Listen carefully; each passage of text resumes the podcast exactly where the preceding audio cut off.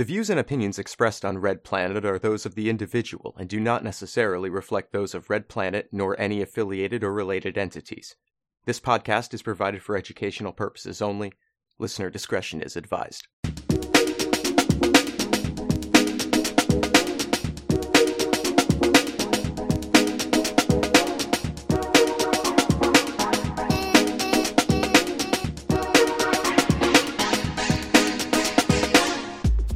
Welcome to Red Planet. This week, Sophie and Kira are joined by author and activist Jamie Peck to discuss the current state of resistance to Atlanta's Cop City project and where it's going in coming months. Plus, climate actions in New York and Boston, Brazil enshrines the rights of its indigenous people, and NFTs are dead, dead, dead. But first, boobs.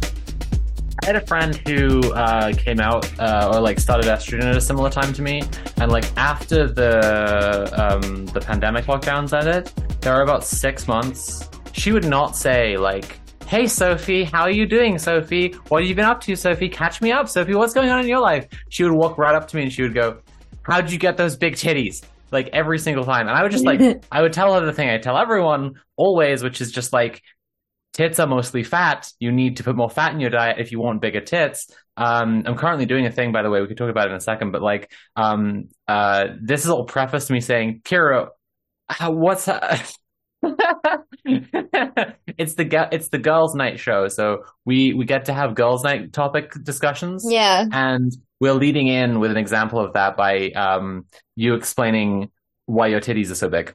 Oh, these Oh, well, yeah, I guess. Um, this is a sad day for our podcast listeners because they're missing out on, on, on some. Fully agree. Some, some, some jugs. Um, yeah. Well, let me tell you, I'm in my big tit arc at the moment. Thanks for asking, Soph. Um, what does that mean? Well, that means these mere humble little B cups are now being yanked up with like a super push up bra where the straps, I, I close them as tight as I could. So they're hanging on by a thread. And then I also got these silicone inserts that I shove in there as well. And then I nice. just push everything up and then I use a little bit of makeup to accentuate ah, the jugs cute. and put a little highlighter. And this I think I did the... something similar yeah. to this for my Lady Dimitrescu costume for the Resident Evil thing. Let me tell well, you. Good job. We Thanks. can make it's... them e-cups. We have the technology. we do. It's not the most comfortable thing in the world. And I think if you gave me mm. a hmm. hug, it would kind of be a giveaway. So just don't just stand back and just observe and don't ask me to like, you know, like, I don't know, do anything too physical because this is kind of like, it's very fragile okay, architecture, okay. but thank you. Thank you for noticing. Yeah. This is my big, you... my big tit arc. well, I noticed, and then I was going to ask, and then we were discussing how to open the show. And dear listeners, uh, Kira was like, "You should ask me about my big titties." no, but like I'm actually because I got onto injectable progesterone. I actually like uh, deliberately fat cycling at the moment, so mm. I'm like I have a high fat diet at the moment, which like oh no, poor me involves a lot of like cake and chocolate and cheese and treats. Mm-hmm. Um, and then like I mean, it would be a lot harder if I was vegan because I have to think a lot more about like what had fat content in it. But like um and I'm trying to do like calories in, calories out pretty balanced so that you know the theory as described to me by another doll, and it does seem to be working, is like when the fat gets burned, at least some of it is burning off of the place the places that you don't want them to be in. And when the fat is deposited, if you've got the right good hormones going, all the all the good girl juices going on, um, then it'll be deposited in the places that you mm-hmm. do want. And it mm-hmm. seems to be working, honestly, because it's been a few weeks, but already I think um, I don't know. I've had some. I've had some yeah. some other people independently noticing too. Well, this is one of the things that um, I, as a, I'm a cis girl, um, mm-hmm. but I'm on Spiro, spironolactone, mm-hmm. which is an androgen blocker that a lot of yeah. trans girls are on uh, as yeah. part of their HRT. And uh, one of the reasons I'm on, well, the reason I'm on it is because I'm diagnosed with PCOS, which is polycystic ovarian syndrome. And one of the mm-hmm. symptoms of it is your fat just God, babe, deposited. it is just so the girls' night episode. Like, yeah, this sorry, is so if you can, relentlessly for the we're the just girls. talking hormones and tits and, and, and ass fat and stuff. um, so if so with PCOS, when you it's a excess of androgens, and that means that my fat is deposited not on titties and hips, but on my yeah. stomach. Yeah. And so I have the what they describe as an apple shape versus a pear shape, which is the more like, you know, Right, traditional femme deposit of fat. So yeah, I'm hoping that my my it's it's hard to always tell like what these things are actually doing, but I've been on it for for like 15 years or something. So who knows what I'd be like without it, but I do know that beginning of my life, I was I had small tits, no hips, and just Mm. like a lot of excess belly fat and it was really frustrating me. So I mean, what you're saying doesn't ring entirely untrue with my experiences, you know? Anyways, welcome, to Red to Red Planet, Planet. everyone. it's a girls' night, if you haven't noticed. It's just me and Soap, and then we're gonna have our uh, friend Jamie on, Jamie Peck on later, um, to talk to us I'm about. trying really hard not to fangirl too hard, but she's kind of a hero of mine. She's like super chill. She's good. She, you'll, you two will get along just fine. It'll be great, which is probably going to make you feel more nervous because now she's like a super chill person you've been looking up to. but no, um, we're going to have Jamie on it in about, uh, less than an hour. and We're going to talk to her about all the work that she's been doing. But let's start with the news, shall we? Okay. Yeah, sure thing. Oh no, that's not how we start the show. Oh no, we're not. I just re- remembered independently of any producer notes that uh, that's not how we start the show. we actually start with Kira. I'm going to ask you a question. Okay, What's but most- yeah. No, what? No, Well, go on. I was gonna say I apologize to, to everyone, to all my fans. My my jugs are so big today. I just can't possibly understand how to run a show. So please be patient. Okay, we figured out we figured out like the alternative for like Mule Kira Day. Like if it's just you and me, like it's just it's Bimbo Planet. Like we just don't know anything. yeah, um, it's inflatable bimbo planet. It's very strange to think that Mule being present would make me remember more things, but apparently that's the effect. Um, what was the most base thing you did this week? what was the most base thing I did? Honestly, Mhm. I'm having a hard time thinking of the most base thing I've done this week. Oh, this isn't based, but it's something that I've been kind of shying away from that I'm starting to finally do. So it's me Mhm. in, in, in endeavoring into the unknown. I am finally installing an SSD into my desktop computer. For the longest Nice. time, I bought a custom build from this manufacturer, which I do not recommend, but like, so I'm not going to call them out. I'm not going to give them any promotion, but, um, I, I've had it for ages. It was my very first gaming PC. I haven't updated it with the exception of installing uh, a ca- uh, capture card in there, which was, by the way, really intimidating for me. But it hasn't been upgraded since like 2018. And now that I've downloaded and been playing a lot of Baldur's Gate 3 on my stream, which has been really fun, it's my, my PC is chugging. And so finally, I've decided with the help of my community that I should install an SSD. So I got this two terabyte, uh, SSD that's supposed to be compatible with my motherboard. With these are all things that I didn't know what a motherboard was. I finally found it yesterday. And so with the help of my community, so um it's been kind of a, a series of little blunders where I need to buy this thing and I get it. Oh, I need to get this thing. Oh, they sent me the wrong one, blah, blah, blah. But today I should be getting the last screw that I need. And so I'll finally be able to install an SSD into my computer. And so it's not ex- exactly like the most base thing, but for me, it's been a whole, like, it's been a, an area where I felt really like unable to help myself in. And now this just helps me to feel a little bit more confident that I can actually do something with my computer and actually upgrade it. And that might lead to more things I can actually change. So it's kind of cool. I don't know. I, I mean, honestly, what you're describing is that you're you're you're you're, you're demonstrating your independence in a usually male-dominated field of like understanding computer, Mhm. and so you're independent from the patriarchy, and it's a big win for feminism. That's why it's based. honestly, I was thinking because my my roommate in Seattle, um, he's like very he's very big on computers, and the whole time when I was like doing this, I was like, "Ah, if he was just here, he would take care of all of this. But you know what? He's not, and so that's right. I am an independent woman that is going into my PC and upgrading my system, my rig. You know, as they call it. And so, yeah, you know, you were correct, Sophie. Thank you. Thank you, Sophie. I Anyways, definitely Sophie. felt like uh, I definitely felt like really uh, accomplished, strong, independent woman when I like first um, uh, like upgraded my own PC stuff. I, Mhm. I actually hadn't done it ever before, and like we had just bought something very like out of the box to do all of my like influencer work and all my video Mhm. editing, all of it for a really long time, and then we upgraded everything, and I was like, hell yeah, yeah, yeah. I mean, I used DaVinci to try to edit videos, and yesterday I was trying to edit something for my socials, And Hmm. my computer just literally was like, you have no more, you cannot continue. It just gave me some warning. And I was like, yeah, this is one of the, I'm like, I, this would actually have a, a, an actual, like measurable, improvable, like, you know, like my life would actually be improved. My work would actually be improved. I wouldn't have to Yeah. sit there and just wait. I mean, I don't know how many things this SSD is going to fix in my life, but I would imagine it's going to fix some of them. And you know what? Maybe I can fix more things in the future now that I'm getting a little bit more acquainted with things. So yeah. Hell yeah. Anyways, Sophie, my friend Sophie, Yes. what was the most based yes, thing you did this week? Uh, so I'm gonna I'm gonna have like I I think we have like a Red Planet version of the Fifth Amendment where we we have like the uh the the right to not discuss something based you've been doing in case it incriminates you, but um or any other reason that you don't want to discuss the most base thing you've been doing, um, which which is honest is sincerely, officer, the truth. Uh, the reason that I you know like, there's other reasons, um, but like the most basic thing I did this week, I, I will I will limit to saying like a uh is involved with like some community safety, community justice kind of um processes, and that's all I'm gonna say because like I'm not airing everyone's dirty laundry. Um, but it's been kind of a weird, busy week. I've had a lot of social engagements. A lot of them have been quite nice. I mean, honestly, I'm kind of taking it slow right now because I okay. So the, I'm making like a fourth tangent in a row.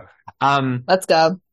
um, I think of writing, which is my job, a little bit like a horse, and how like you know people say that the way we first tamed horses, like you would like spook a horse and it would run really far, and then you'd walk to where it was and you spook it again, and it would run really far, and then you'd keep on doing this until it was tired and it like was just decided like, eh, I give up, like you know, like fine, ride me. Um, I kind of think about I kind of think of writing a lot like this because it's very easy to like run really far really fast if you're if you kind of are spooked but you manage to hold on right? And then this is how you get like really weird flukes with writing. And you have to you have to build a relationship to your writing. You know you have to build a relationship to the part of you that does the writing because it's like this easily spooked horse. And at the moment so to return to what I'm doing at the moment, uh, at the moment my horse is grazing. Like I'm doing a lot of like I'm watching the movies that are to do with the thing I'm writing about. I'm having the conversations, but I'm not trying too hard to force the writing to happen. Um, and there's also some stuff I'm kind of sad about. And I'm trying to have nice social engagements to to deal with that. That's kind of where I'm at, right? So it was a really weirdly busy week.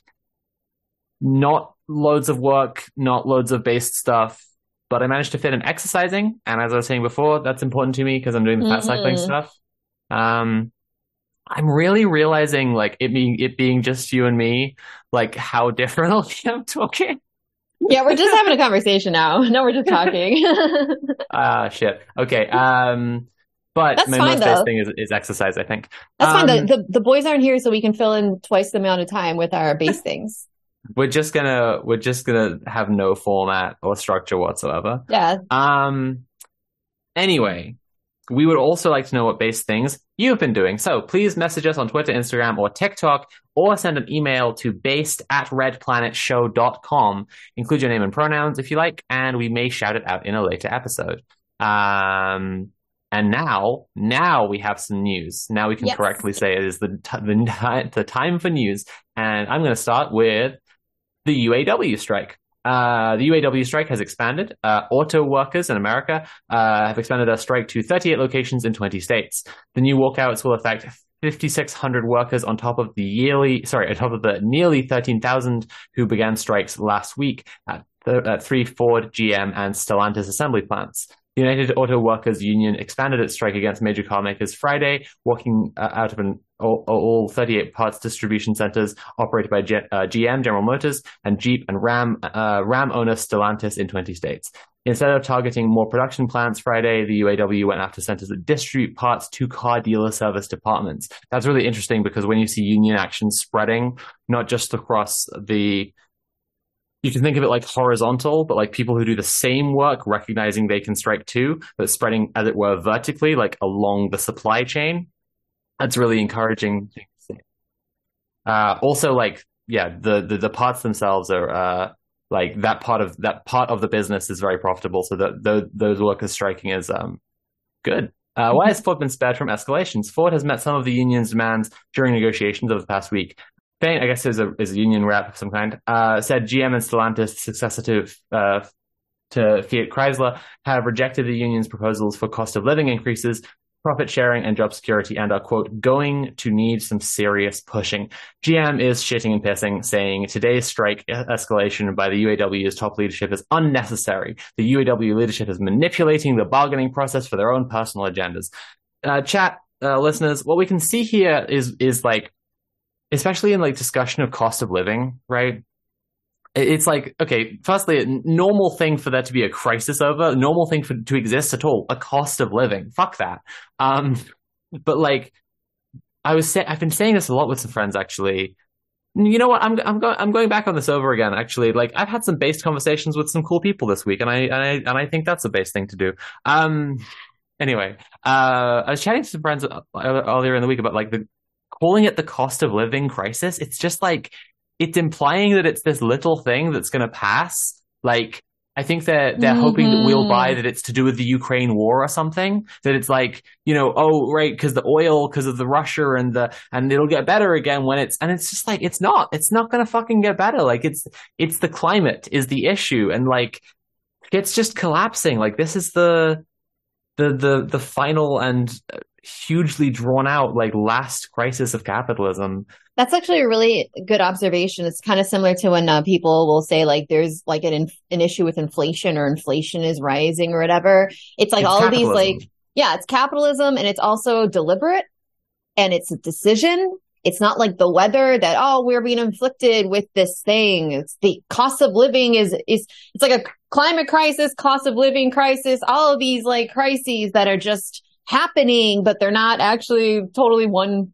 There's not totally one ideology to it all. Um, well, but this is the like what we're seeing with these strikes and like people who are striking for cost of living increases in their wages, like we're we're just seeing the the kind of natural system here. Like workers will organize and strike in response to conditions getting worse, and that is just a normal like that's just you know there's that Kwame Ture clip where like he's saying that if uh, if someone did the same physics experiments as Newton, but in the Sahara Desert, then they would find the same results because they're the laws of physics. And then he says, like in the same way, like if someone did the same experiments with labor and capital as Karl Marx, they would find that the same thing always happens. Labor and capital will struggle until until labor organizes and dominates capital, and that's always the way that it will go, like a law of physics. And like it's just the it's just this is the push we're going to keep on seeing. Like it's um it's natural it's like a law of physics seeing this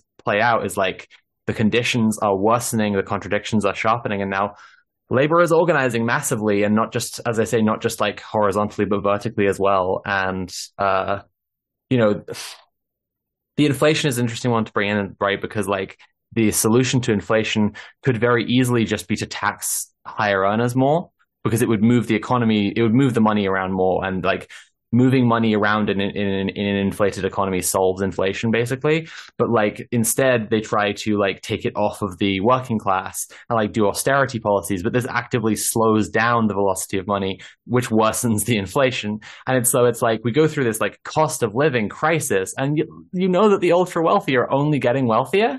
And like I don't know. So then, so then the only reaction is organizing, and it's just it's it's good to see, I guess. It's kind of um, funny, honestly, in a really grim way that what you're. I mean, what you're saying isn't a solution to capitalism. Just to be clear, I know you're not saying that, but I just want to make it clear. We're not saying that this is like a, like taxing the rich is the solution to capitalism, but it would absolutely help to prevent a lot of the like very like much more aggressive pushback that we're seeing from the working class um, in the interim. But it's like one of those funny, funny little ironies that like because capitalism has created this this this like breed of like ultra greedy like self like like the the ultra rich feel completely and utterly justified and are like to keep going upward faster. And anything short of that is like violence to them. Like it's an infringement upon their, their, their, the, what the natural order, right? So it's a kind of interesting like irony that the system that benefits them is also the system that is preventing them from maintaining their wealth because this is going to collapse on their heads like what we're seeing is the working class is like they they refuse like you're saying the austerity measures they're taking they're refusing to just give up little bit to the working class to, to keep this is what bay. drives me insane about economics. You know, the last few months I've been trying to understand economics better, and you look at shit in like The Economist, right? They don't, they like all their articles, they don't have authors' names on because like it all comes from The Economist because they want you to think that like this is like hard science, right? As opposed to those like soft, nebulous, so- soft sciences, the social sciences that women do or whatever. And it's Right. like, you know, economics is with numbers, so it's masculine and real. And it's just like, fucking, it's a joke. Like, they're fucking, the people who most believe in economics, the capitalist science, uh, they're, they're not practicing it. Like, they're not practicing good economics based on anything that like these laws and these like, these like, scientific understandings would dictate you would have to do to solve these problems because they're just doing the things to protect the ruling class over and over again. It's like Marxist economics is the only like way you can explain any of these fucking behaviors. It drives me insane. hmm I remember seeing this video. This is so long ago, I won't be able to remember it, but it was it was by like some some econ channel, you know, like basically akin to what you're saying. Like we are a textbook. Well, no, no, this is facts, and it was it was describing inflation and like talking about how we just have these waves, the, this this type of cycle, and this is just what happens with with with the economy. Not even saying capitalism, just the economy. And the way you fix it with, is with austerity. And there's just, I just remember this is like way before when I was trying to get into politics, and I was like, "What the hell is this?" And someone in the chat was just telling me like, "This is a pretty biased perspective." And thank God that they steer me that direction because like there's so much propaganda out there that completely brands itself as factual that it's like it's really disgusting. Yep, anyways. yep, yep. Anyways, Why don't you tell me about Brazil? I will. I will. Thank you, Sophie. Um, on Thursday, the Brazilian Supreme Court voted to enshrine the land rights of indigenous people into law to the excitement and celebration of many across the nation. It's, they're very, it's, it's a very exciting, by the way. Uh, this is Lula's government, uh, for the record. Uh, here's a quote from, uh, Jessica. I'm not going to say this name correctly, but, uh, Jessica Nigay Mompripra. Uh, they say, I'm shaking. It took a while, but we did it. It's a very beautiful and strong feeling. Our ancestors are present, no doubt about it. And, uh, Jessica is from the So Klang Lak Lano Indigenous Group. Um, although there was dissent by the two judges on the Supreme Court installed by far right former President Bolsonaro, friend of the Big show, surprise. Boris Bolsonaro. Number one COVID enjoyer, Bolsonaro. Did he, did he get COVID again recently? I could have he loves sworn it. He just loves getting COVID. it's his favorite thing is to get COVID. He's just a Um, little birthday boy, and all he wants is COVID. And then what is it? The thing with like the poop, like he was breathing in his own poop at a certain point. I don't know. Right, whatever. He's just like this is your other idea for the cold open, right? The the Biden thing, and it's just Yeah. like it's just like Biden forgetting to shake Lula's hand and just walking off as Lula's like, "Mr. President, can you hear me?" Like, I keep on thinking, what was the term? The term my friend and I had a while ago is like apoptocracy, like just a society that's run by the dead. Like they're just literally corpses. They're just like shuffling around, fucking King Charles with his horrible sausage fingers. Anyways, um, yeah. So Bolsonaro installed two two two demon spawn that voted against rights for indigenous people, uh, but the other nine judges voted in favor for more legal protections for indigenous land rights. Um, here's a quote from one of the justices, Luiz Fux.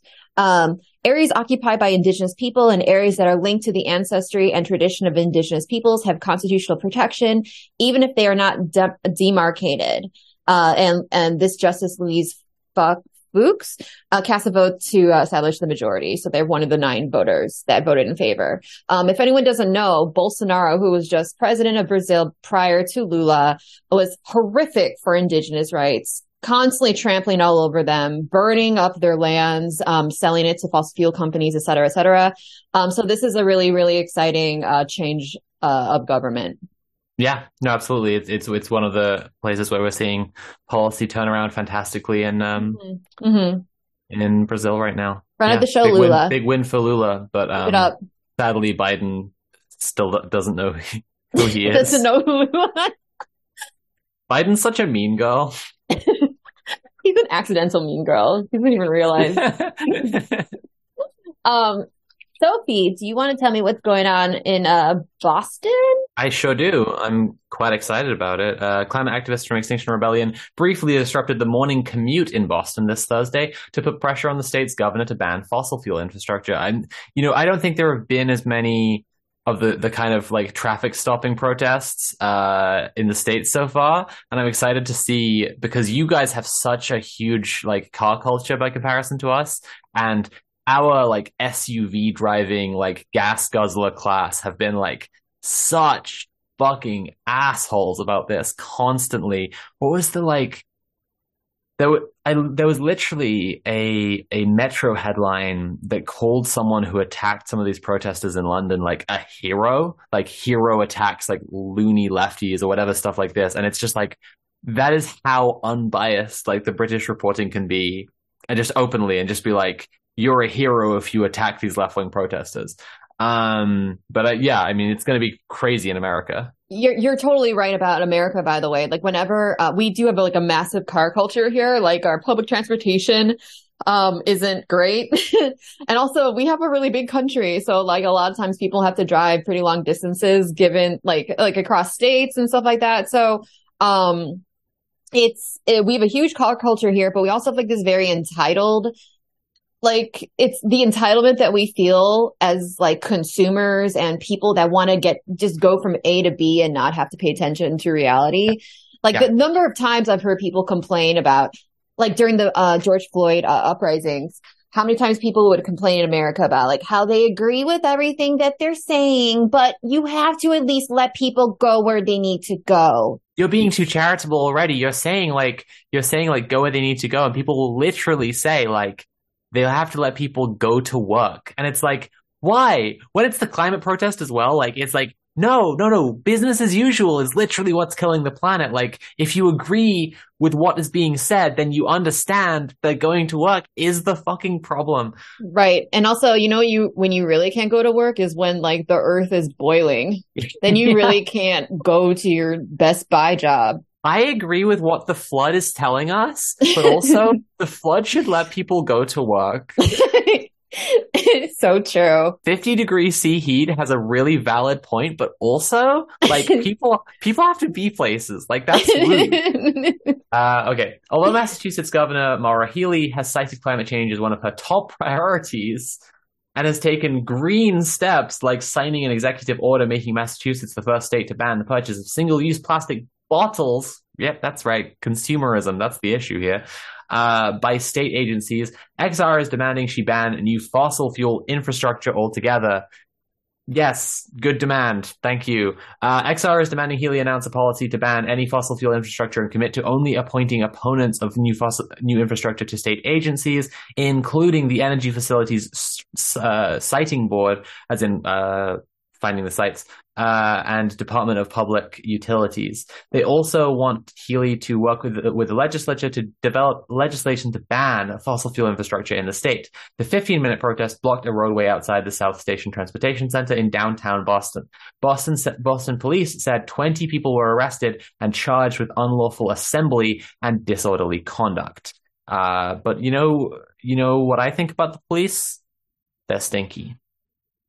It's very brave of me to say this, but I think the police stink. Oh my. Well, I think they're stinky and bad. It's already out there. It's a live show. We can't. So I guess this is the position of Red Planet now. Keep saying it. I think they're stinky and bad. I'm gonna say they're stinky and bad, and they got bad breath. You can't stop me. I'm just I'm I'm I'm a runaway train. Wow. There's more climate stories in the news this week, Kira. You have one to tell me.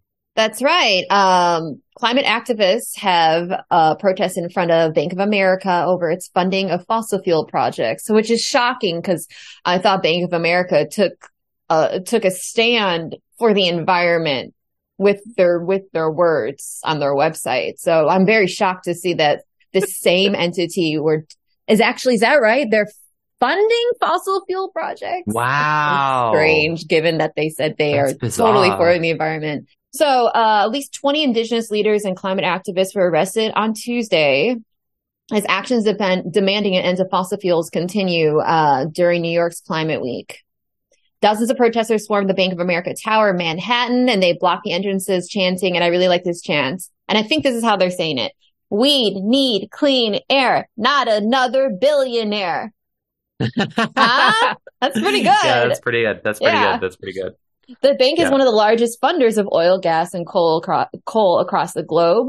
Um, it's also the leading financial backer of the Mountain Valley Pipeline. And so here's a quote from the uh, from John Beard of the Port Arthur Community Action Network in Texas. Uh, John says, "We refuse to be sacrificed any further on the altar of big oil, big gas, and big finance and Bank of America. We refuse to allow them to put profits over people and determine the lives and future of the of people in the in the Gulf South without them sharing any benefit from it and destroying the very planet upon which we all depend."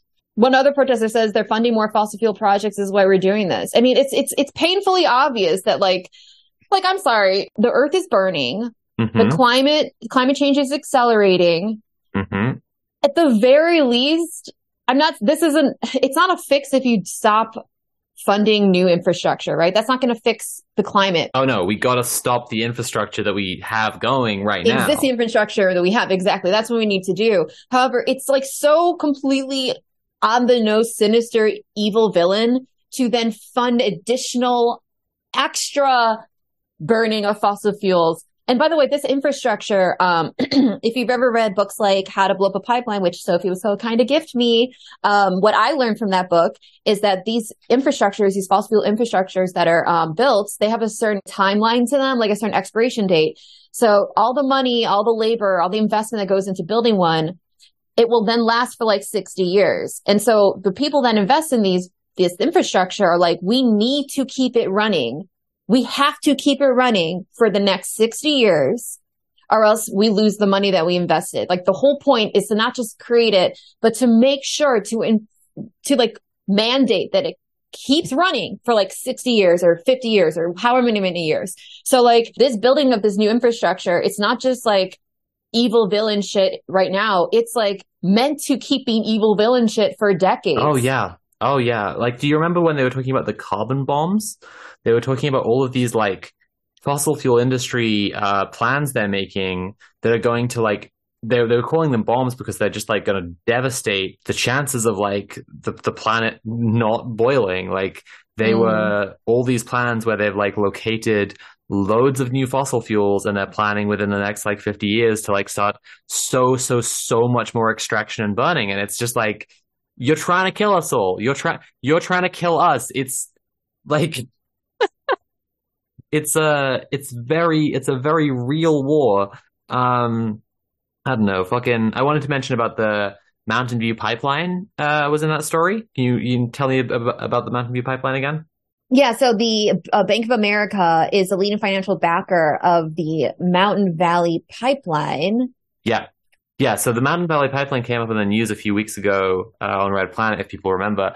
Um, basically, uh, I don't think mm. it was Extinction Rebellion, but it was a group called Appalachians Against Pipelines, um, had been interrupting the work sites and stopping it from being constructed. Um, and it's in Virginia or West Virginia. I, I, can't remember which right now, but like it's in a it's of it's in of Virginia, and it's going through you know some of the most like beautiful protected uh, uh, natural land in America, in the entire fucking continent, and um, people are furious about it and trying to stop it. And it, it's also like interesting because if you saw the How to Blow Up a Pipeline film, since we've mentioned How to Blow Up a Pipeline, um, they have that character Dwayne who's like you know, uh, uh well like Americans don't tend to think in these terms, but he's a peasant farmer. Um, he is, and um, he is representative of the kind of the kind of like people that we would not normally not think of as potential allies in the climate movement, but who are like working class people who care about their land and their family and their ability to like keep living how they want to and all this stuff that is against climate, like against the fossil fuel industry. And like, I think his particular gripe is like, it's poisoning the land and like, it's, uh, they're trying to buy up the land that his family's owned for a long time. Um, and, you know, it's interesting to see that kind of, that, uh, strain of emerging climate activists coming out. Like that's that's nice with Appalachians against pipelines. Mm-hmm. I, you know, I mm-hmm. obviously don't know if they are all individually as people similar to Dwayne, but like taking the identity of Appalachians uh, as the as part of your name of your movement like, is is pretty cool. But self, I just have, I just have to say something just to, to transition us to our, our next story. Um, Oh. I just saw what it is and I just have to remark my apes are still gone. Oh, I'm sorry. Uh, yeah. I'm not gonna give them back. Um, I won't do it. I won't. I I've named my price. You're gonna have to pay me ten billion dollars if you want your apes back. But wait a minute, I'm looking here and it looks like wait a minute. I don't think you're I don't think the apes you stole from me, which are now your apes, I suppose, are even worth anything anymore, actually. What's going on with our apes? What's no. what's going on with the apes? I'll tell you. I'll tell you what's going on with the apes. I added a feel good story at the end of the news today. Um, NFTs are dead. NFTs are fucking dead as hell. Uh, it's pretty cool. So there have been several places reporting that NFTs are dead because the the market value is like catastrophically astronomically low shit's fucked it's always worth remembering like when we when we are saying it's like a feel good story and having a laugh about it like crypto and nfts have like ruined a lot of people's lives they've they've chucked in their money and like their life savings or whatever. It's some like you know suburban dad who thinks that like this is going to be the ticket to make their family loads of money and then they wind up way way way worse off. But then also like uh, we we will no longer have to hit nft bro bullshit. So in that sense it is a it is a it is a dub. Anyway the market's crashed out. Several places are reporting this. There was an in-depth report. The site was dappGambl but i can't remember who did the the research Anyway, um, a bunch of NFT br- bros are trying to frame this as being a mainstream media conspiracy because they think that all negative things you could ever say about NFTs are uh, people trying to like harm the market and trying to like take their money away. So they see bad news and they're literally like, "This is a conspiracy.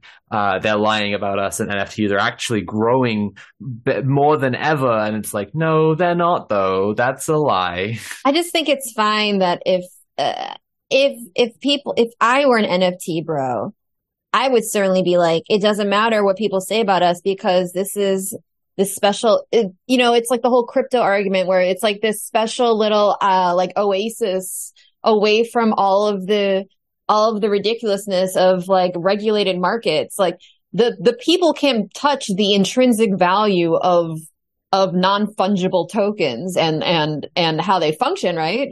You may not be able to see it, but the invisible hand of the marketplace is flipping you off. Uh, My God. My God. no, I completely agree. Like, if it was, you know, if they were going to be the future, then you don't need to worry about whether or not they're going to be the future. So you don't need to care if some journalist in the Washington Post, like, says NFTs are dead. Like, it shouldn't affect you if NFTs are as powerful as you think they are. hmm Looks like they're not, maybe. I, Uh, it's so like simultaneously insecure and also like aggressive and bullying. And I think that's what's always so hard about like scammer and cult behavior is that like you need to bear in mind the real harms they're doing to people and feel sorry for those people. And then also, unfortunately, sometimes or even often, those same people are being manipulated by the high pressure, high control group to act like an asshole towards you and anyone else who doubts them. And it's like, oh, but you're being scammed, so I don't want to. I don't. I don't want. I don't want to. But also, I. But I do want to because you're being a dick about it. yeah, it's kind of, it's similar to like all of these grifts that suck in prolet, like the proletariat. Um, like, you know, like anti-vax or, um, honestly, like even working class people that espouse, that like vocally, vocally espouse like right-wing libertarian views. Even like just right-wingers generally speaking. Like these are people that are fucking over themselves and their, and their loved ones, but they're, they are caught up into the, in this grift and convinced that this is actually the way forward, but they are being hurt. They're not winning. They are just, they're just losing while telling themselves and others that they're actually, you know, there's very good reasons for, I don't know, honestly. I couldn't even tell you. This is also why it's like worth bringing things back down to action because like I remember this old uh, this old woman who's like she's probably someone's nan I guess uh who like I met when I was at uh, an action supporting some refugees and she just came by and she was like asking like what's this because she could see some stuff was going on outside the hotel and I told her and then we got chatting about it and like she was very quickly being like uh honestly, the government, they're all a bunch of bastards. I wish I had a rocket launcher and stuff like this. And I was like, cool, we're going to be friends. Um, and then she started telling me about her trans son, only she was misgendering him, right? But the thing is, like, oh, I remember this, yeah. Yeah, like she was misgendering him, but like the thing was that she had just taken care of him after his top surgery and she understood what top surgery was and she seemed like enthusiastically supporting. She was just calling him her, like, she was just calling him her daughter. And it was just like, what do you think is whatever. Like this is the thing where it's like true, truly sincere when they're like sweet old people and they just genuinely have a hard time adjusting to whatever. But like the action is there. And then she started talking about vaccines and it was just like we had been so like eye to eye on everything except like how she was t- describing her kid, right? And then she like started talking about about the vaccines being a a plot to control everyone. And I was just like, ah, I remember really clearly being like, ah, but I, I don't know if it is though. Um, Listen, you're great, and, and like, she was like, totally loving these this, vaccines, but... and I'm like, because I feel like the because I feel nah, I don't know about that. I was trying to steer it around through the like, yeah, like they want you all to go back to work, so they do want you to get the vaccine, and also they make money off of the vaccine. But like the but but those things are only both true because the virus and the vaccine are both real. Those things actually wouldn't be true if the vaccine was fake. Oi. I know. That kind of reminds me of a conversation I had with the Greek Orthodox priest that I was telling you about the other week. Oh yeah. Um and I hope um, he's watching because we're both looking extremely cunty. yeah, I hope so too. Um but like I was at this church and I was the only one wearing a mask. And so yeah. they, uh, they, the conversation then led to like, why are you wearing a mask? And I was like, well, because COVID is still happening and blah, blah, mm-hmm. blah. And I was like trying to explain to them how it's, it's still a thing. And so we need to still take precautions and so on and so forth.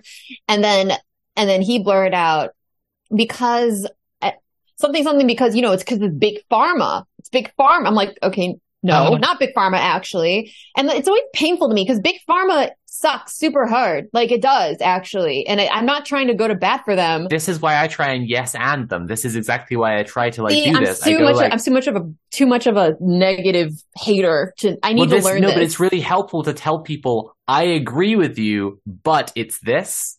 Like, if you can say like, you're right, except this bit, right? But, but really try and, and make it as as not negative as possible. I found like such good results with this. So like I hear big pharma and I'm always then going to the the stuff about Bill Gates, right? Because like they love talking about Bill Gates because they're conspiracy theorists, right? And I love talking about Bill Gates because I'm a communist.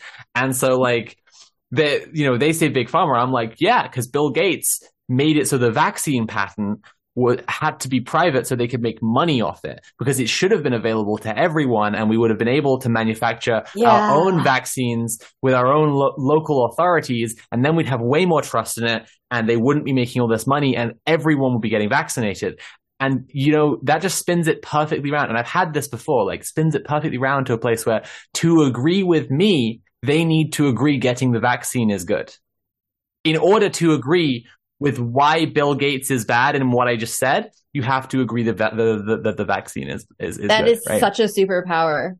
How many times have you used this superpower on me, Sophie? I have to be a little more careful around you. I feel like maybe I've been yes and this whole time. Well, huh. yeah, and people should check out uh, the Red Planet Patreon. Uh, I so smooth. Chat, chat listeners, whatever you're thinking right now, I agree with it. And furthermore, I think it would be best served by you going to patreon.com. You know, Bill Gates hates planet. You know what, what you... Bill Gates hates? it's when you support communist media. Um, um, for real, um, you know, Red Planet is fun is made possible by the direct support of our viewers and our listeners, of course, through patreon.com slash red underscore planet. Uh, we are trying to push towards hiring an editor to help us produce more shareable clips and also create all new content. Um, you know, we went to the ZAD, we filmed a bunch of stuff. We're working on a, on a documentary now. We will be able to do more projects like that more often in the future if we can hire an editor. Um, so please check out uh, patreon.com slash red underscore planet. That's That's where the good stuff is. There is also much. Uh, it should be available. I don't know how we get the. It's Conrad's shop. How do we do? I don't know if I should be promoting this right now. Um, I'm remembering in lieu of any producer notes that it's called mercenarycreative.com. And we have one design up there at the moment, which is available as a t-shirt or a tote bag. Um, yeah, so there's there's there's uh, the Patreon and there's uh, there's much. Oh wait, there's one more thing about the Patreon. Kira, I recently had a chat with you and Conrad. Yes. We yes. are doing a we've done a podcast episode um and we'll be doing more podcast episodes. Well Sophie and yeah. Conrad are with with uh yeah. with me, with Mule, with Yep maybe me and Mule again. Um, and Tim and, and, and it's, it's really fun. We did an episode about the Democrats and it was about conspiracy theories about the Democrats. And it was super duper yeah. fun, super duper recommend. And it's yeah. only available to our patrons. So you uh-huh. can, even the lowest tier of two bucks a month. Um, yep. and we'll go into the tiers later in the show, but, uh, even the lowest tier, you can be, um, you have access to the podcast and I super duper recommend you do because it's a fun time. Mm-hmm, mm-hmm, mm-hmm. I think the first episode should be coming up on that soon. Um, it's called Limited Hangouts and it's about conspiracy theories. And then we've recorded the one with Kira. We're going to do a, one with Mule soon where we'll talk about 9 11. And I think that's going to be good as hell because uh, of Mule's dark past as a conspiracy theorist, which you didn't know about, did you? I said this to you. You, you, Kara was so surprised. You know what? It kind of makes sense though, because he's like a ghost guy.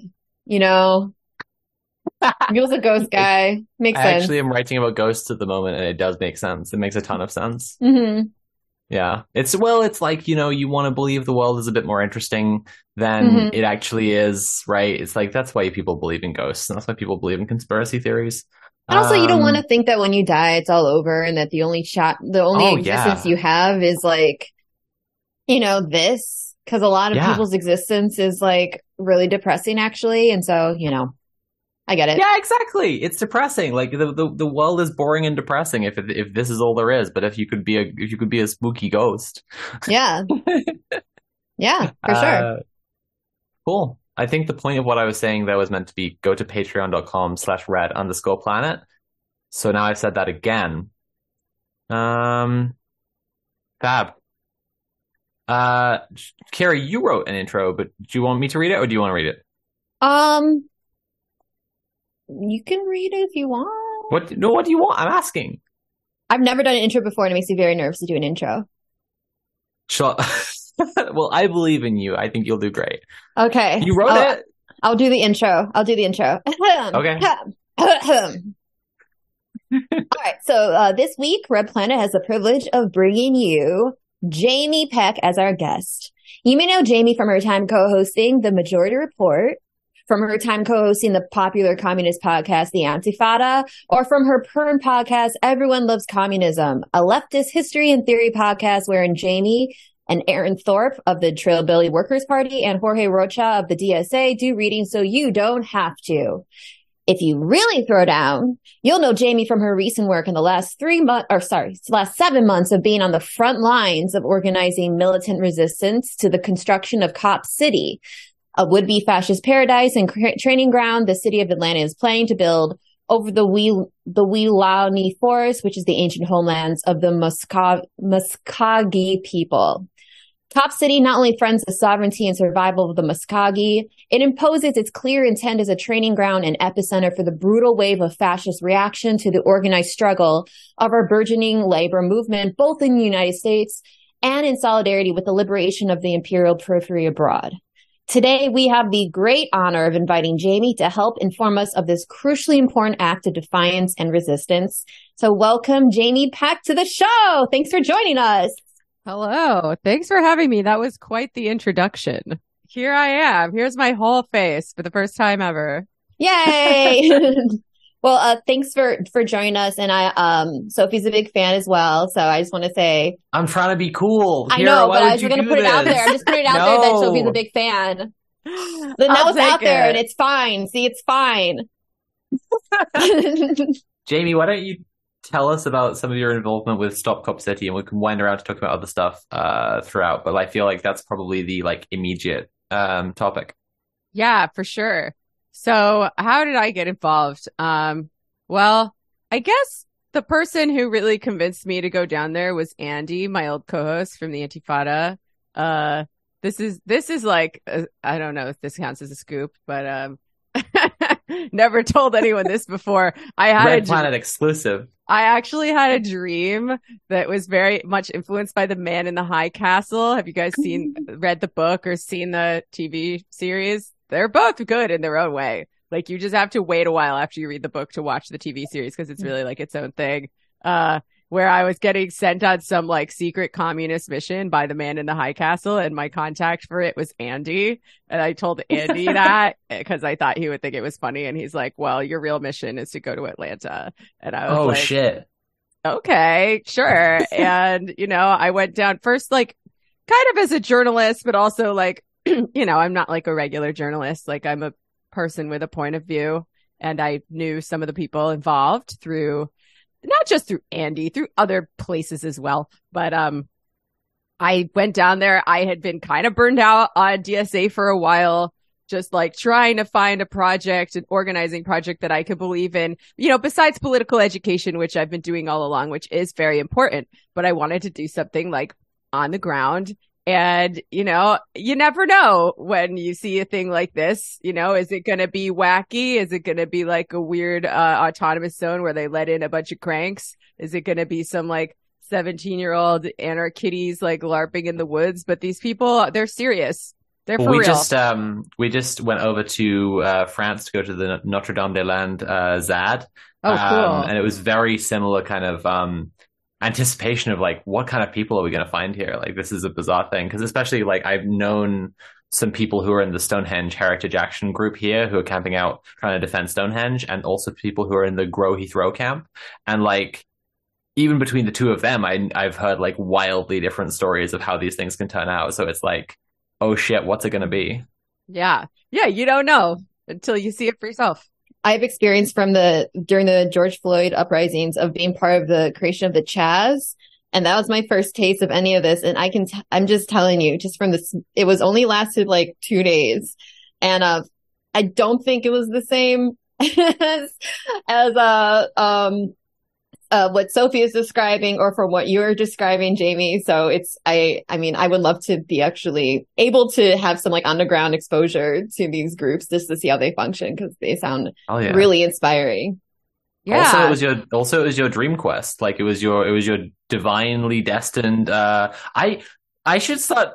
I, I'm gonna start telling my friends that I that I had a dream where they were my like handler for a mission, and then see which ones like seize on the opportunity to give me a quest and what quests they give me. I feel like this is a great way to get get to know like something new about my friends. yeah, for sure. Love a good quest. And you know what? What started off as a side quest has really become my main quest because uh I have kind of dropped other things that I was doing and I'm devoting myself to this basically full time. I'm on speaking tour right now. So I guess I should like back up a little bit and do some history. That's so awesome though. That's amazing that it's like that's okay. I just have to say that's really cool because to just move yourself somewhere because you feel like you want to help, you know, it's something that calls to you and then it turns into something much bigger and you actually like keep building momentum with it. That's, that's really awesome. I want to hear more about this. Thanks. I think so too. Yeah. Thanks, fans. Thanks, OnlyFans, for buying my nudes and making it possible for me to be a full time militant. Hell yeah. And thank you, Kira, for persuading me to do it when I was like, should I do it? You're like, yeah, you should do it. And I was like, I'm like, you can make money. It'll help. I do need to make money. Fuck OnlyFans the company, but honestly, like, it's awesome for enabling like us to be able to kind of do the things we want to do while also just showing titties on the internet, you know? Of course. Sure. You know, it's fine. it's definitely the best job I've ever had. As Titties jobs is the ongoing theme of this episode somehow. That is I'm so impressed. true. I was we started this episode. I was talking about how my boobs. I'm at my big boob art right now, so I was trying to explain the technology that makes this possible. They're looking very full. Very Thank you. nice. Can I say that? May I give I a, a collegiate yeah. compliment? Sex worker to sex worker. Yeah, Titties on fleek. So anyway, thank you. um, what happened? So yes, I went down there. I saw that these people are for real. You know, it's a very broad movement, a very broad composition with lots of different groups and people involved. Uh, but they all kind of maybe th- maybe they don't always work together strictly speaking. Maybe they're working at the same time in parallel but they all respect each other's tactics and they all respect a diversity of tactics. So like maybe some people do sabotage on the construction site. Maybe some people are canvassing for the referendum but nobody is denouncing anybody else's tactics or politics which is, you know, unfortunately not something that you always encounter in the left, the broader movement for social justice or what have you. So yeah, I was like, oh wow, these people are for real. Then I went back again for the next week of action in June. It was very different from the March week of action, less scary, less exciting, but also it felt like a chance to really plug in and deepen these organizing relationships in a way that nobody had any time to do in the March week of action. It was a time of regrouping. It was a time when someone like me, who's kind of new, has a chance to um, get in on the ground floor of the next phase of the movement as we were deciding what to do. Because um, I'd say that the people that I was most closely uh, working with um, had been focused very heavily on the encampment in the forest and on some more militant tactics. We were in a bit of a bind um this second week of action because we were not able to retake the forest like we had done previously a few times in the mm. past. Um, we just didn't have the numbers and found ourselves in an interesting conjuncture where more people than ever know about Cop City, more people than ever oppose Cop City in Atlanta, as well as all over the country and even internationally. However, the number of people who are willing to show up and put their bodies on the line and do direct action uh, to stop this thing has dwindled for a bunch of different reasons. Um, but I think largely it's the repression. People mm-hmm. are scared. People are also getting a little burned out, especially the people who live in Atlanta, because it's just been thing after thing for more than two years now. But um, the repression has been really, really bad. Um, I'm sure you saw 61 people are now facing RICO charges for their involvement in this movement. They did a militarized SWAT raid on the home of the people who were running the Atlanta Solidarity Fund. They sent a fucking SWAT team to their house. It's unreal. Terrifying. Just mutual aid equals SWAT. It's um, unreal. Yeah. 42 people, I, I believe, are now facing domestic terrorism charges for things as simple as um, being there at the music festival when the cops got mad and started arresting people, including um, multiple legal observers, actually. And of course, we know that they they killed a person. They, mm-hmm. in addition to beating a number of people up really badly, they killed a protester named Tortuguita who was um, camping out in the forest, and there were no witnesses to this event. Um, I don't think we'll ever really find out what happened because there's been a massive cover up. The police almost certainly planted a gun that they claim Tortuguita shot at them first, but the autopsy report has been released and um, Tort was sitting on the ground cross-legged with their hands like this when they were shot mm-hmm. 57 times at least mm-hmm. by a multi-agency raid and there was no gunpowder residue found on their hands which would have been there if they had shot a police officer there's also a video, it's body cam footage that got released mm-hmm. of one of the many different kinds of cops that did this raid, questioning if um, that other officer was wounded by friendly fire, which it seems very likely that he was. Um, so yeah, the repression is scary. I mean, I certainly felt it. I'm not made of stone, you know, when I was trying to sleep that first night in my tent in March. I mean, there were a lot of things working against me, but um, Mm. I'd say mm. one of the things making me anxious was that they had just recently killed somebody not that far away from where I was mm-hmm. sleeping. There was also a police helicopter circling overhead, you know, kind of freaking me out, which is that that's why they do it. They love to do that to land defenders everywhere that uh mm-hmm. that that's mm-hmm. happening. But um yeah, so the movement's in a bit of a bind because people are afraid, even though more people than ever oppose this fucking thing. Um, there was a historic referendum campaign uh, to get this referendum on the ballot. It was supposed to be on the ballot in November. The city has pushed it back till at least March, and they're going to do everything in their power to keep people from voting on this thing, um, which is, you know, great. for a city with such a legacy of, you know, the civil rights movement. People fought and died to get voting rights for black proletarians, especially. Now it's the Democrats that are trying to suppress the vote because it um, goes against their interests. It's never happened before in the history of the city of Atlanta that someone has uh, surpassed the 50,000 signature threshold needed to get a referendum on the ballot. Um, they just handed in over 120,000 signatures that the city didn't even want to accept at first, um, but now they've been forced to do so. Um, so it's like very clear that the people of Atlanta are against this thing and the people from all over the country are against this thing. And I should say it's uh, something that affects people from all over the country because it's going to train cops from all over the country and even places as far flung as Israel to, uh, yes, to use urban warfare tactics against civilian populations in the event of another uprising like the George Floyd uprising of 2020, which by the way, uh, these plans kicked into high gear to build Cop City in 2021. It was a direct response to the George Floyd uprising. That is how they are thinking of it. That is how we should think of it too. Even in the RICO charges, which is a great, great document if anyone wants to read it and uh, mm. just marvel at the ridiculousness of it all. They pinpoint the beginning of this this conspiracy, this criminal conspiracy, as the day that George Floyd was murdered, um, despite the fact that the plans for Cop City had not even been made public yet. Then, mm. so you know, you do the math. So anyway, we're trying to figure out how to get out of this bind that the movement is in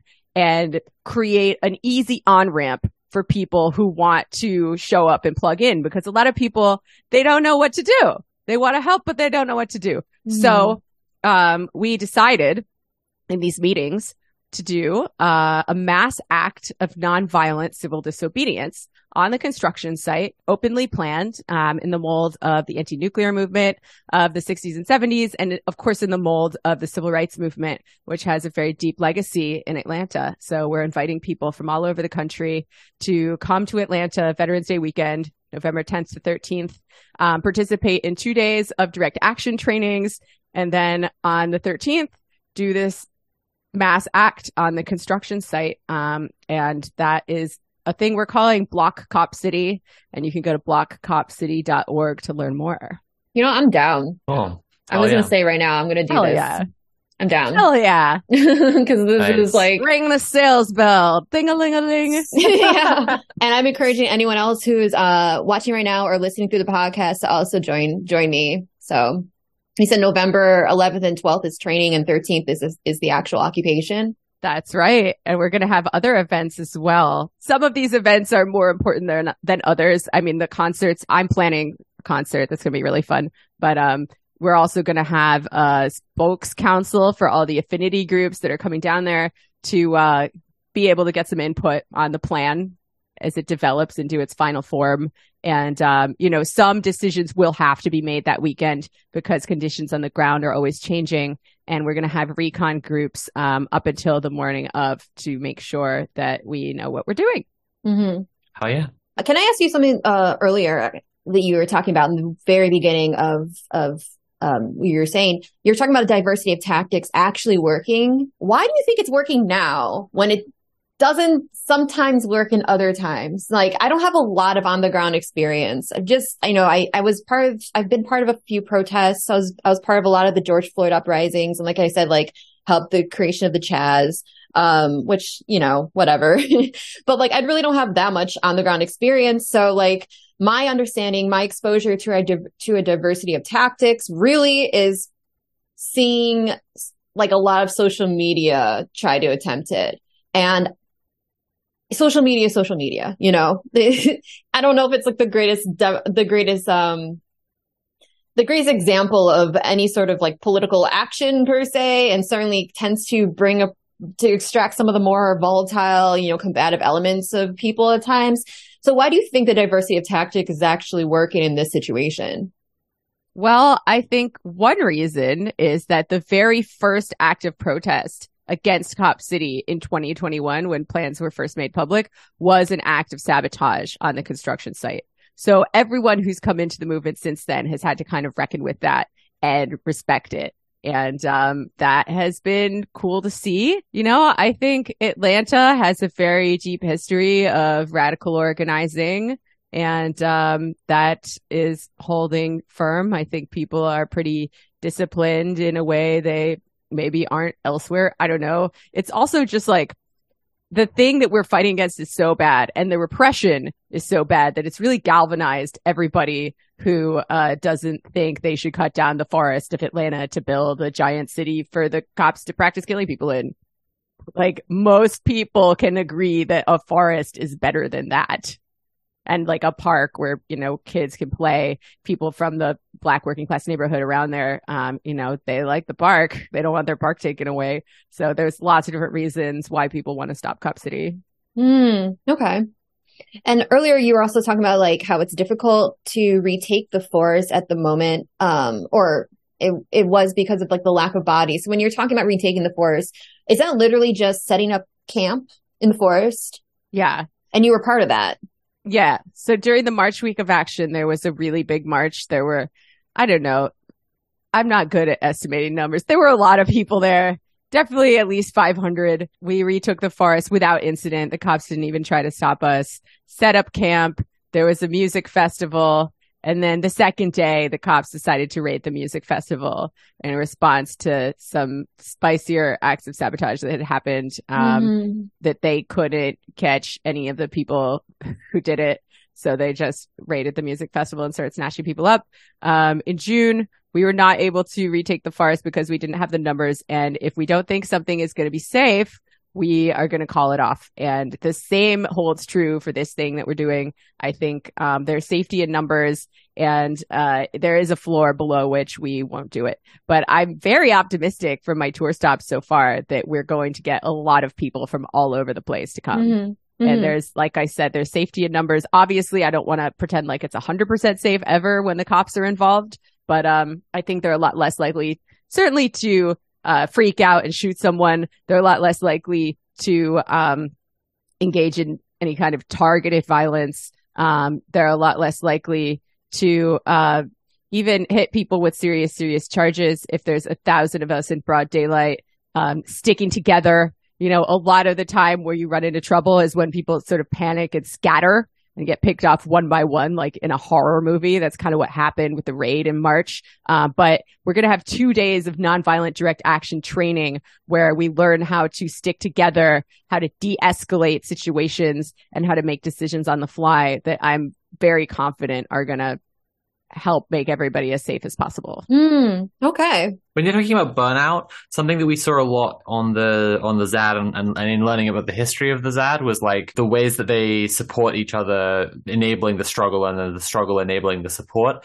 And they made quite a point of like talking about, I guess, like the hippie movement. They they seceded from the struggle and they just did their communes and then like so they weren't doing anything. And then and then a lot of activists throughout time and especially today like getting burned out because they don't have the support structures for each other. I like I wonder if you have kind of comments on the support structures and like the community and the way that they're supporting each other uh, within the struggle in in Atlanta at the moment. Um, I think that's super important.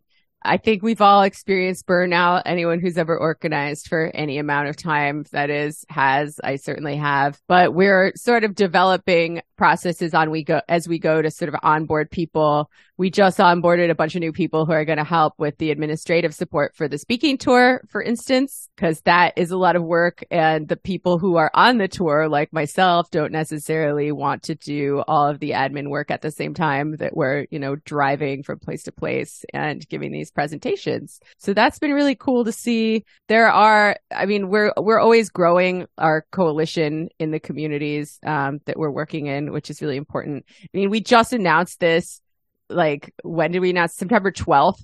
So yeah, we have some work left to do in terms of doing work in the community, building coalitions, but there are a number of churches in Atlanta that have already agreed to open their doors and house people do, during this weekend, which is really cool. And we're getting a bunch of different organizations on board. Um, there's actually a, a handy dandy form on the blockcopcity.org website for people to fill out on behalf of their organization. We've got liberals in our coalition. We've got people who might be considered Marxist Leninists. We've got anarchists because everyone just, we all just hate the cops so much. So, uh, and you know, love the environment, love the air quality, want to, well, don't love the air quality, but it could be worse. It could be a lot worse if they cut down this mm-hmm. forest. Flooding could be a lot worse than it is now if they cut down this huge forest in Atlanta. Serves a very important purpose. But, um, yeah, we're always thinking about like ways we can incorporate more community support and collective care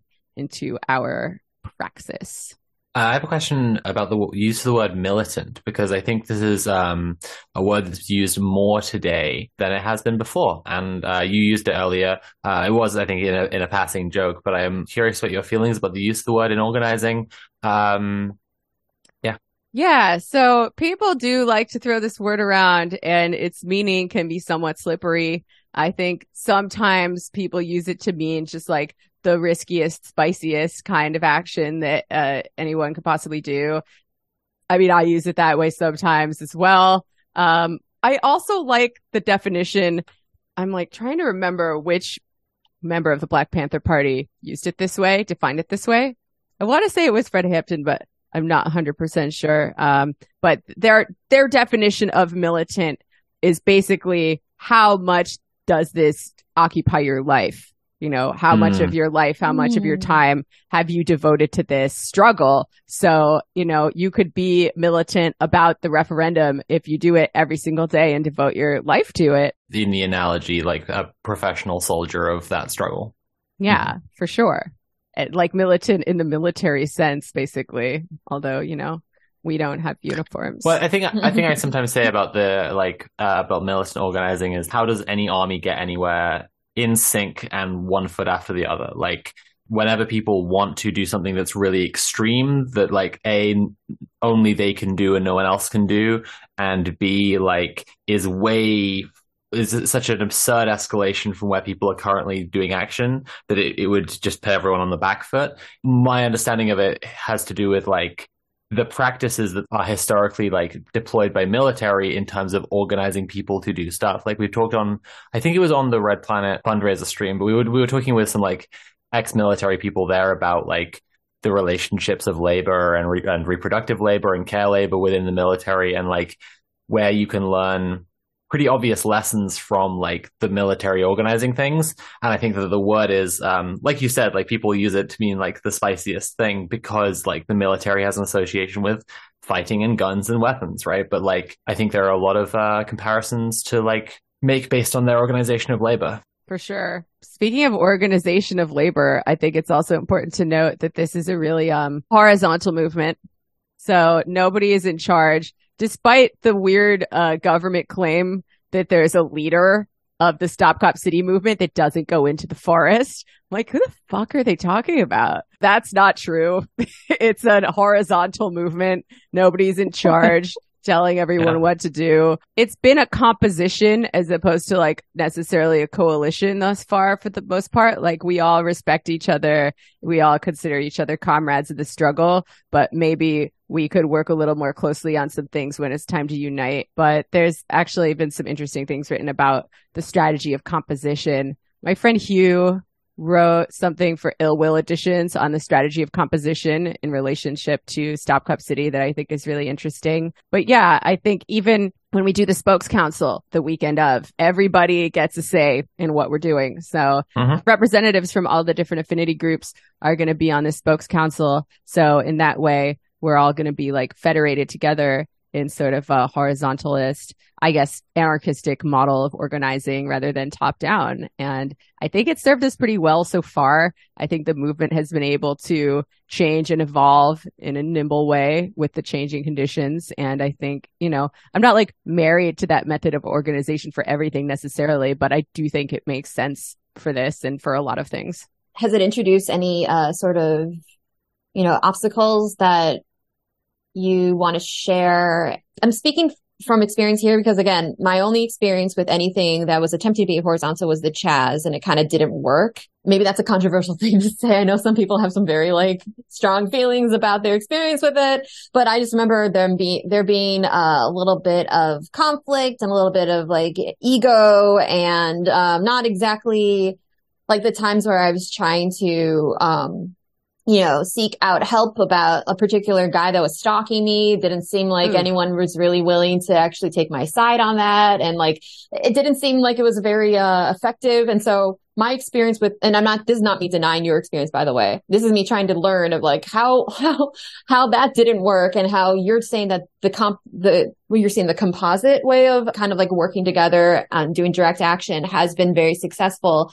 Have you run into any sort of like issues that you found workarounds for for this particular type of direct action? Like areas of conflict that have to be worked Yeah. out. I mean, yeah, there's, I personally haven't experienced any of them, but I've certainly heard about them.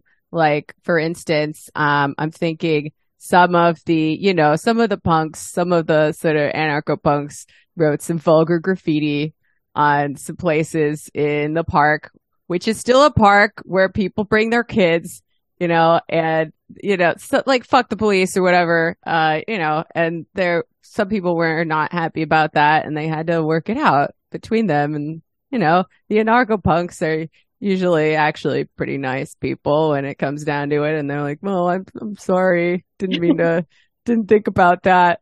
But like, you know, we live, we learn. It's not perfect, certainly, but, um, I think working in composition sort of parallel to one another, um, means that we don't always have to agree on everything in order to be working towards a common goal.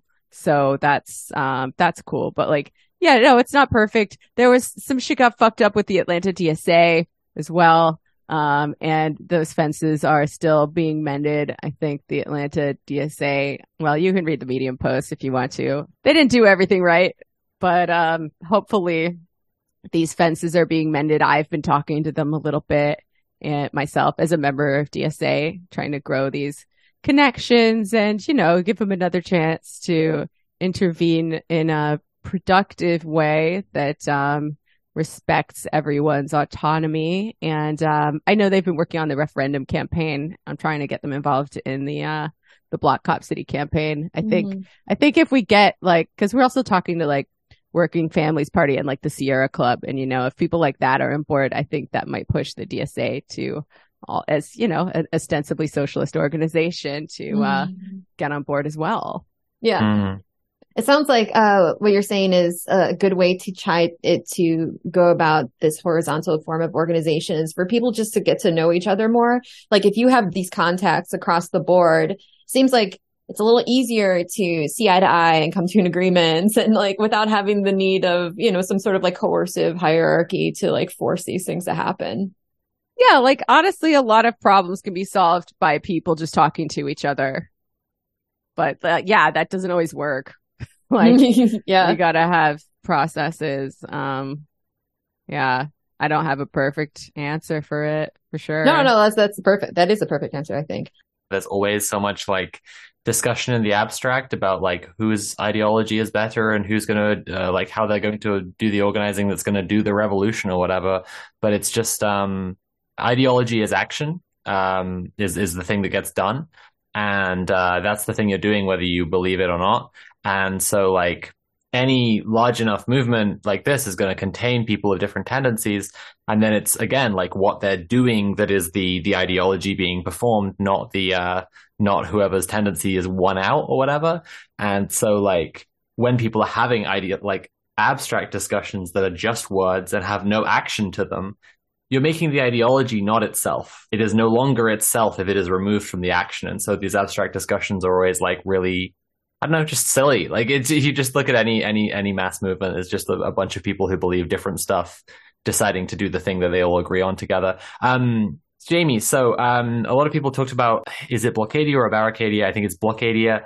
Theories of like the climate revolution, as we can see emerging, uh, coming out of places that are like holding territory, autonomous zones, and so on, like uh, in the in the climate struggle, and those kind of spreading, coalescing, working together, exchanging resources, strengthening, because uh, land reform has been a, vital part of absolutely every uh, large scale socialist revolution. And it's a socialist revolution that's going to be necessary to stop climate change from killing the planet.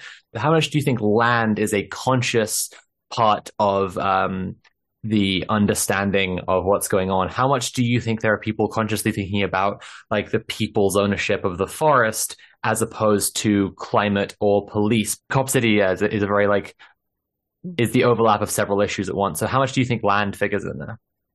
Yeah, I think land is super important. Um, I mean, I can tell you a little bit of history of this land that we're trying to um, trying to liberate for the people. Um, it was originally occupied by the Muskogee tribe, an indigenous tribe of Native Americans. Obviously, they were violently displaced uh, by settler colonialism, like most Native American tribes were. After that, it was uh, clear cut and became farmland that was worked by slaves for many, many years. Um, after that, it was a prison farm. So you see that continuation of this sort of internal colonialism, this combination of racial oppression and class exploitation that American capitalism runs on. And it was a prison farm until 1990.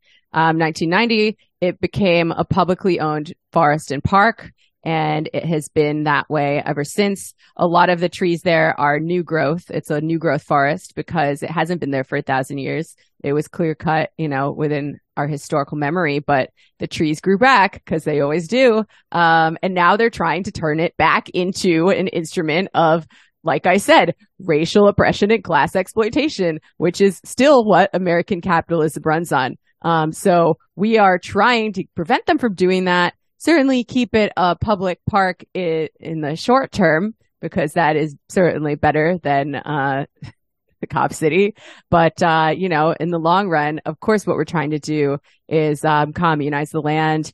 And um, it's it's great to see there are Muskogee people involved in this struggle. People are coming back to their ancestral homeland um, and saying, "Hey, we need to liberate this land and we lived in harmony with this land for a really long time and you know we can show you how to do it once more and you know i don't i don't know the like nitty gritty details of how we're going to give the land back to the native american tribes i i do know that um I think as we communize the land uh, in our optimistic future scenario and return it to the people at large, I think the Native Americans who were here first certainly have a very important role to play in guiding us how to use this land. Um, some people think it, we're talking about like the capitalist concept of land ownership, like transferring it from one owner back to, you know, the tribes in this very, um, capitalistic way. And that's not, I mean, that's certainly not what I'm thinking about. And that's not what most people are thinking about when they talk about giving the land back. But, um, yeah, it's uh it's a really important part of this whole thing and hopefully someday um I mean this is this is my politics here. I'm not speaking for everybody, but um hopefully someday we'll open up these autonomous zones and there's just going to be so many of them that it's going to be everywhere. So maybe someday we can shift from defending these little parcels of land to, oh, hey, what if we did that everywhere? And that's communism. Boom. Boom. Oh, yeah easy, right? yeah, it should be simple enough. It was something I didn't quite understand when we first talked to uh, our friends on the ZAD when we had them on the show. We asked them like, "What's kind of next for you?" And they basically the short answer was they said, "Well, we want to reverse the enclosures and get people back to common land." And I was like, "Oh, cool! Like, you know, you know, nice achievable goal then." Um, but having been there and talked to them about it more and better understanding of these kinds of autonomous zones since, like, yeah, I, that's the that's kind of it, right? That's the that's the long game. Yeah, there's actually a really good book that I read if anyone wants to have a nice vision of how that could work, how that could look. You know, one of many visions of the glorious uh rev- of the glorious revolution future. It's called Everything for Everyone an oral history of the New York Commune 2052 to 2072 by Eman Abdelhadi and Emmy O'Brien. We did an episode with them of uh, Everybody Loves Communism, and it was uh, super enlightening. I love speculative fiction. I love science fiction. I think those were some of the first things that uh, really started opening my mind up to the horizons and, you know, the fact that what we see before us is not the only possible world that we could live in. Yeah. No, I mean, my favorite uh, books are the Mars trilogy by Kim Stanley Robinson. I just Hell think yeah. that's like fiction to explore that kind of stuff is really important. Uh, there was, I read something called Utopia as Method, um, by Susan Levitas a while ago, or maybe Ruth Levitas. she was called Levitas anyway. Um, and her point was this, like, you know, we tell stories because we're, I, I don't know. I think it's very human. I think we're, we're storytellers as a species, but like, um, you know, constructing a political project needs us to tell stories about how good the future could be. This reminds me of a video you've made, Sophie, uh, called Life on Mars, where, and I think yeah. it's really powerful. This idea where you can just kind of like envision if you could build that society from the ground up based off of like how you want our, our, like your life to be and our lives to be what that look like. Um, I think it's a really powerful exercise, not only I'm sure to do, but also to like see. Mm. I got to check it out. No, no, Sophie, so yeah, Sophie is, is a super duper great content creator. I've been thinking a lot recently about uh, local revolutionary context to the UK and how much it needs to be feminist. Uh, how much explicit uh, feminist organizing uh, do you think is part of uh, what you're doing in Atlanta? Oh, good question. I mean, I haven't really thought about it that much. Uh, I will say that it's a very, uh, as a movement, there are a lot of women involved. There are a lot of LGBT people involved.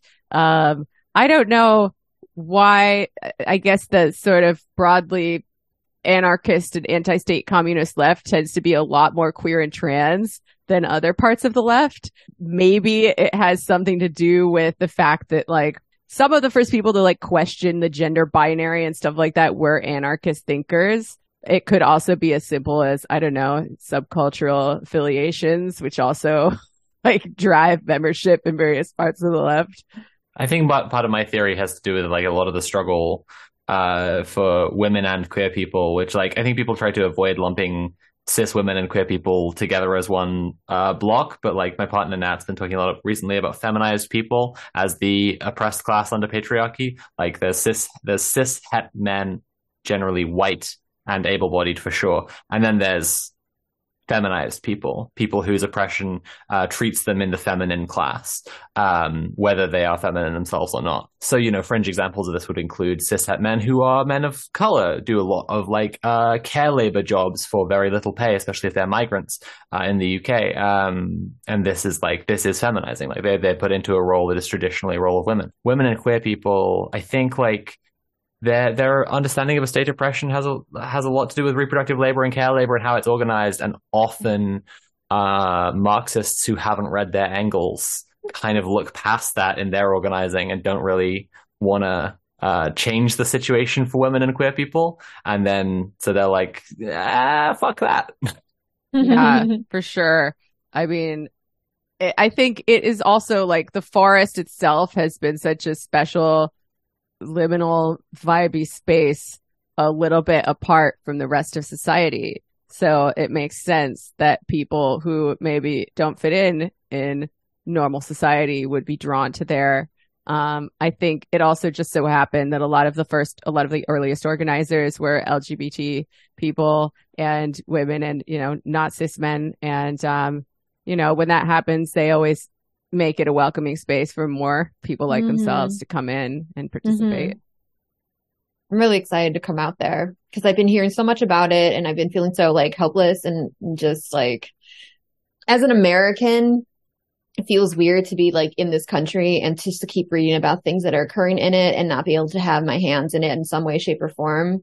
Although it is like you were discussing earlier, it is a scary it's pretty yeah. scary. That's why I try to be clear a lot of times because I'm the only American on this show. Like Sophie's lives in England and so does DJ Mule and then Tim lives in New Zealand. And so I try to describe to them like the intimidation that I feel uh, involving myself in direct action, given the state of how militarized the police are here and what they are just capable of doing with literally no pushback at all. But it's also something that I feel this like split in me where it's like these are the values that I hold very dear to me and they're very central to who I am. And then there's the actions that I participate in, which is not reflecting those values.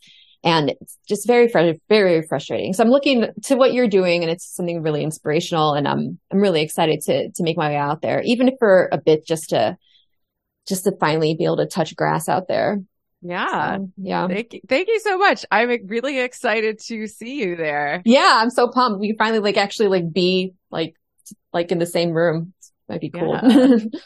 I feel like I need to think through this like feminism question more because I know there's like so much more there. Um, actually, you know who probably would have a better answer is Silvia Federici, who I am doing an event with. I'm 90% sure as part of my, um, my little homecoming events in New York City at um, Woodbine Space. Yeah. So uh, for those who don't know, she's like an influential Marxist feminist thinker who was also part of the anti-nuclear movement and part of the Midnight Notes Collective. So wrote some of the things that we've actually been reading in our own internal reading group already. And uh, I'm excited to talk to her about this stuff because I think she has some really good connections to That draw between, rules. you know, eco socialism and feminism. Yeah. I referenced her um, wages against housework in my recent video, "The World Is Not Ending." Uh, I've spent two years working on a video called "The World Is Not Ending" because I realized the, that we were going to fight back and do the thing. Um, Hell and yeah. thought, how do I explain that to people? And it's gonna, it, it's probably going to wind up being a long video. And I spent two years and I made a two and a half hour kind of documentary thing. But yeah, when she says like if heterosexuality and homosexuality are both working conditions, then homosexuality is the worker's control of the means of production, not an end to work. I think that's a great quote. Yeah, for sure. Yeah. I'm also excited to start writing more again. That was my career for the majority of my adult life until I got offered that job at the Majority Report that kind of Mhm. changed my life about five, six years ago. Mhm. Um, so I'm excited to get back to that. But um, I have a book proposal currently out on submission. No one has bought it yet, oh. but I hopefully, Ooh. Are hopefully, you allowed to talk about it? Can you drop Yeah. any it's an outward facing memoir about my experiences growing up in the early 2000s. It kind of led me to the politics that I have today. And it's sort of a combination of memoir and like political economy and like cultural critique that I think some people don't want to buy it because it's a memoir. Some people don't want to buy it because they're intimidated by all the political economy I put in there to make it be more than a memoir. I don't know. I think I got a call with my agent next week and she's gonna, I don't know. We'll see if we need to like pivot or, cause she's only gone after like the biggest publishers so far. And I feel like I might be better suited for like a smaller, more niche publisher that kind of gets me. So I remember when I was like only, I'd only been out for about a year, but I had done some like public speaking stuff because I was already well known because of my channel. And then like a publisher asked me if I wanted to write a book about being trans. And I was like, fucking, no, I've been out for like 10 minutes. I'm a baby. Are you kidding me? And then I was like, I could write a book about being trans online and in a very political space and what my thoughts about all that are. And they were just like, that's too political. And I'm like, yeah. Can we please please talk about being trans, but don't make it political? If you could be so kind. That's hilarious. Yeah, I mean that's kind of the journey I had when I used to be a feminist lady blogger. You know, a third wave feminist lady blogger. Like very. well, I remember much- your piece on IUDs, which was like we talked about this. Like this is so long ago, but like we bumped into each other online when I was complaining about IUDs, and you were pointing me to your Medium article about like how you don't actually like getting IUD doesn't have to actually hurt super horribly, and that was like so eye opening to me. And like, did you know that you don't have to be in in actual like mortal agony when you get an IUD inserted or removed? I removed? did know that. Yeah, you can be a baby about it, or just a normal person who doesn't want to endure horrible pain about it and get conscious sedation. It's great. Yeah.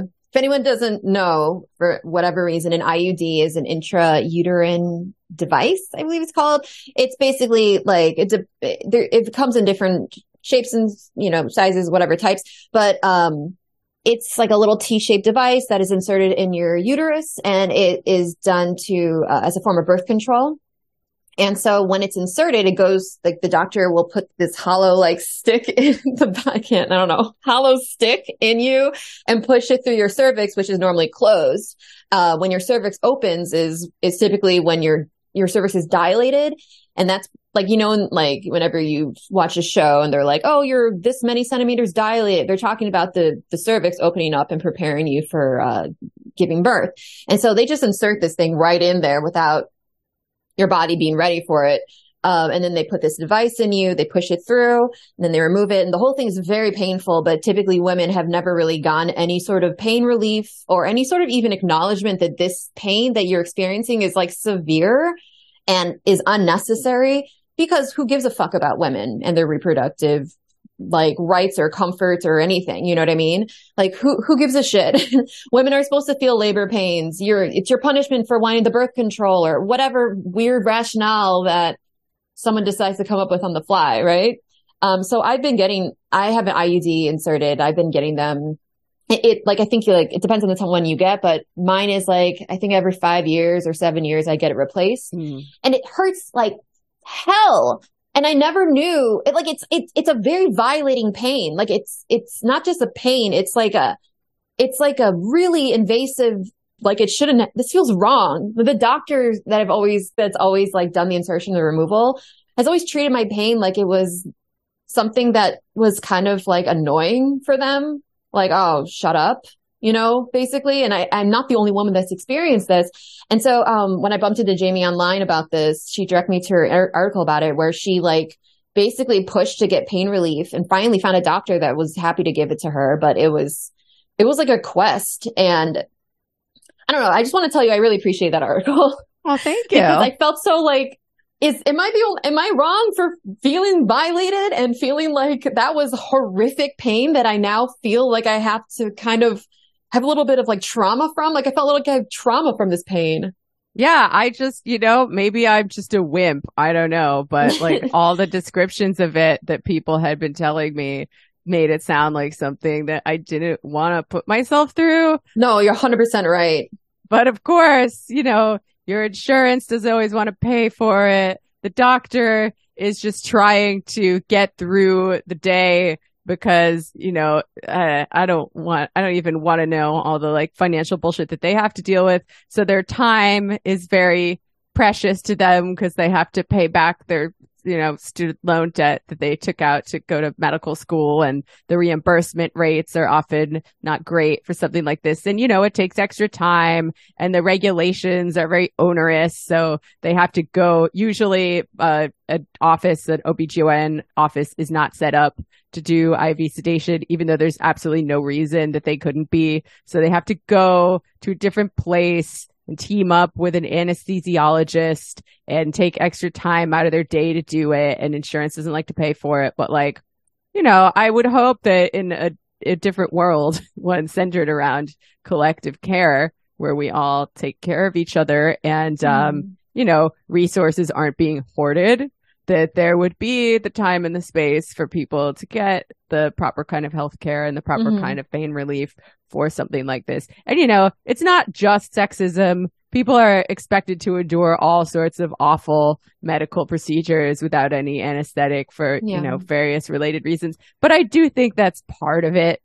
Like, you know, women are just expected to be able to deal with certain kinds of pain. And if, you know, I mean, I see this also in efforts to like get help for my other like lady problems. Like if it can't kill you or make you infertile, they like really don't care about your quality of life. They don't care about your sex life. You know, they don't give a shit. And, um, Mm. oh, and women's pain has historically been under, undersold and under, under listened to women and people of color. There's been some study like men are more likely to receive pain medication and women are more likely to be treated for anxiety when they're having, you know, a reaction to horrible pain. So just Yeah. one of many things that makes my blood boil. Mm-hmm. Well, no, I, when I was talking about um, HRT earlier, like this is absolutely somewhere where they do not care about our quality of life. Like, I don't know, I have a bit of a, like an armchair conspiracy about progesterone in the UK because like they'll give us estrogen, but they won't give us progesterone, and and progesterone like helps enormously with how well someone's medical transition is going, but like the uh one of the notable side effects is that it really increases libido and like a lot of people just basically talk as if like uh estrogen HRT like like the like transition for trans women will kill will for sure kill your libido and I'm like well know. there's there's complicated there's complicated stuff in there because one part is I think that people they start to experience sexuality in an entirely new way and you have to do a lot of figuring out in order to get there but like but I think the other side of it is like they don't give us progesterone and like cis women have estrogen and progesterone so why like why are they why are they hesitant to do that and i honestly think that it's like you know they, they they don't they just don't really see any benefits in it despite the enormous benefits that we see because it's to do with our quality of life. Yeah. Yeah i'm sure they i include trans women obviously when i say doctors don't listen to women um, they're like oh what? You you want to be a woman? We're letting you do that. Oh you want to have a sex drive too? Isn't that asking a lot honey? Anyway i go progesterone now and it's going great so you know fuck the nhs yeah. Get it girl I think it's also based on this idea that like um from some people's perspectives that being a trans woman is some sort of like expression of perversion or something. And so like how dare you actually have like an active sex drive while while existing as as some sort of perversion, you know what I mean? It's um yeah. Yeah. Not great. Not not good. It's not great. They would really really rather that we were like yeah, uh ma- forcibly made asexual. Um, mm. we we wandered onto this. I I feel like okay, so um, I may as well say I feel like a really big thing people should be organizing around, um, as a as the combined struggle, like is bodily autonomy, and should be talking in those terms much more clearly because like when you look at like uh, Stop Cop City, we said already there are three huge overlaps, and there are probably more if you, if you if you think about it for a while. But like, there's climate and anti-fascism and land all at the same time. And I feel like bodily autonomy when it comes to medicine is like something that actually affects basically every person in the world. And we don't act like it does. We, we act like, you know, it just affects some fringe groups. And then, and then like when it's discussing, uh, especially like minorities that are literally small in number, like trans people, people just come up with opinions that are like the exact opposite of what they would want applied to themselves. Like they're literally supporting like the stripping back of people's medical rights. And if they had it applied to themselves, they'd be like, "This is completely wrong. The state is it's well. I mean, the, the simplest way to point this to this to this would be like anti-vaxxers who are also anti-trans. It's like you you don't want the state to tell you what to do with your body. You also want the state to tell us what, exactly what to do with our body. You know, mm, hypocrite much. Yeah. Oh, this gave me a thought. Oh, yeah. This is sort of an intersection of the abolitionist movement with the environmentalist movement. And, you know, one tie into what we've been talking about is state violence, right? And that's one, re- like you have socialized medicine in the UK. First asterisk in theory, double asterisk for now. Of course, of course. But that's always been being portrayed as the magic bullet by like, you know, Bernie Sanders, like Jacobin social democrat types but uh, there's plenty. I mean, you've just described to me the ways that the state is doing violence to your body when it's in charge of your health care. So, you know, I think that's just one more reason we need to go beyond that and get rid of this this, this state power, this hierarchical state power. Trans people in the UK experience segregated healthcare. Like it is, it is entirely segregated ba- based on cis or trans. Like the um, I don't think I know any trans people who don't have an interaction with private medicine in the UK, whether it's formal private medicine of like um, fully legislated private healthcare, or whether it's informal private medicine like grey market and black market purchasing of HRT. Like it's so common because our healthcare is such utter dog shit, specifically because we're trans. I just have a chip on my shoulder about it because of the like. Um, this is what I mean about it being in theory socialized, because for us it's not. Mm. Yeah. Hmm. The devil's in the details. And, you know, I don't really, obviously, it would be better to have a national health service in the United States than what we have now, which is basically nothing. But there are lots and lots of problems that could still exist as long as we live in, you know, a world with this much work left to do. So we mm-hmm, can't, we can't mm-hmm. stop there. We have to keep going. Well, let's talk about the work to do. So you are doing a uh, tour uh, to do with Block Cop City. Do you want to tell us more about the tour and what your goals are, like how you're approaching people to try and get them to join in and help? Yeah, sure. So this tour uh, we conceived of as uh, a sort of natu- national outreach attempt to tap into all different networks that exist and maybe help strengthen them and build them out even further.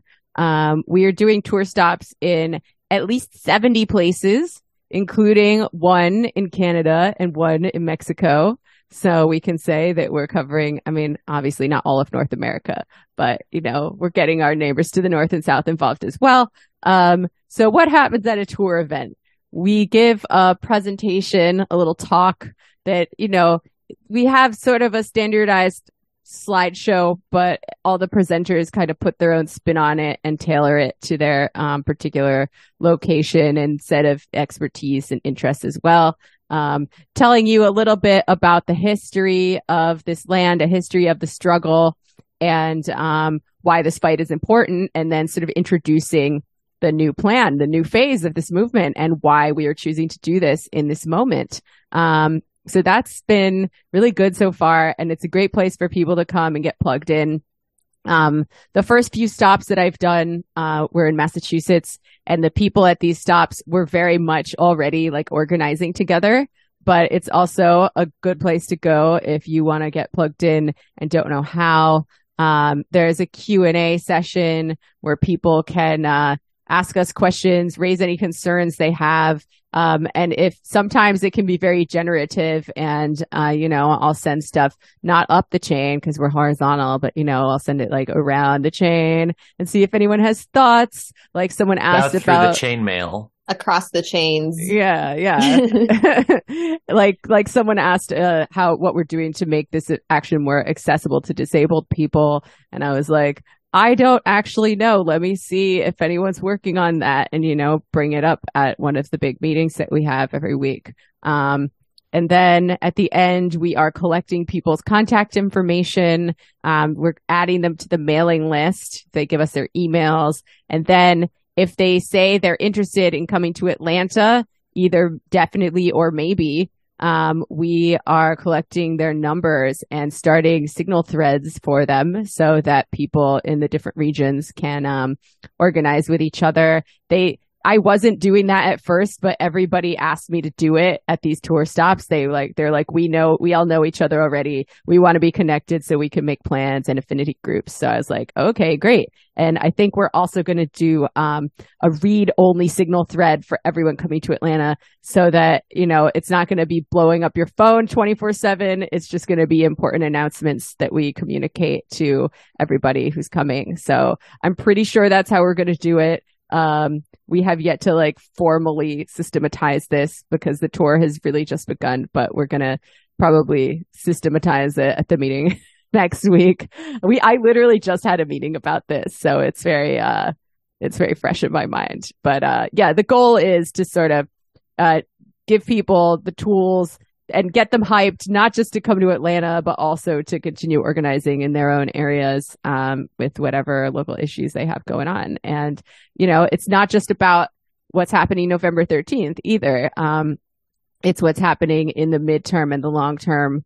Um, in the, in the midterm, obviously there's a lot of time between November and March um, where more fucked up things will probably happen and we need people engaged and ready to spring into action. Uh, yeah, in the, the longer term, again, more fucked up things are going to happen and we need to deepen these networks. We need to get practice. We need to train people and ourselves. We need to get the tools necessary to respond when more fucked up things happen in the world. Um, and we need to practice overcoming our fear as a group I think that's something really important. Um, cause you know, I'm kind of a baby about everything generally.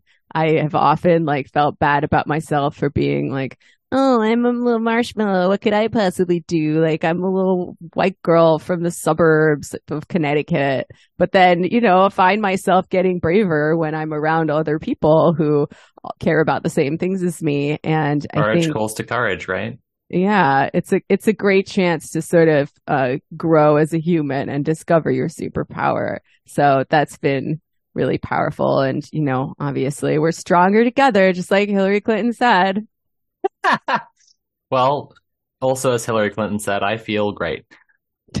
Friend of the show, Hillary Clinton, by the way. Uh, so you mentioned the long term a couple of times there. I feel like maybe for the time remaining before we do the Q and A, um, we should talk more about the long term. So, like, one question that comes to mind is like, do you see this as potentially being a big win that sets precedent for land back, like on a larger scale?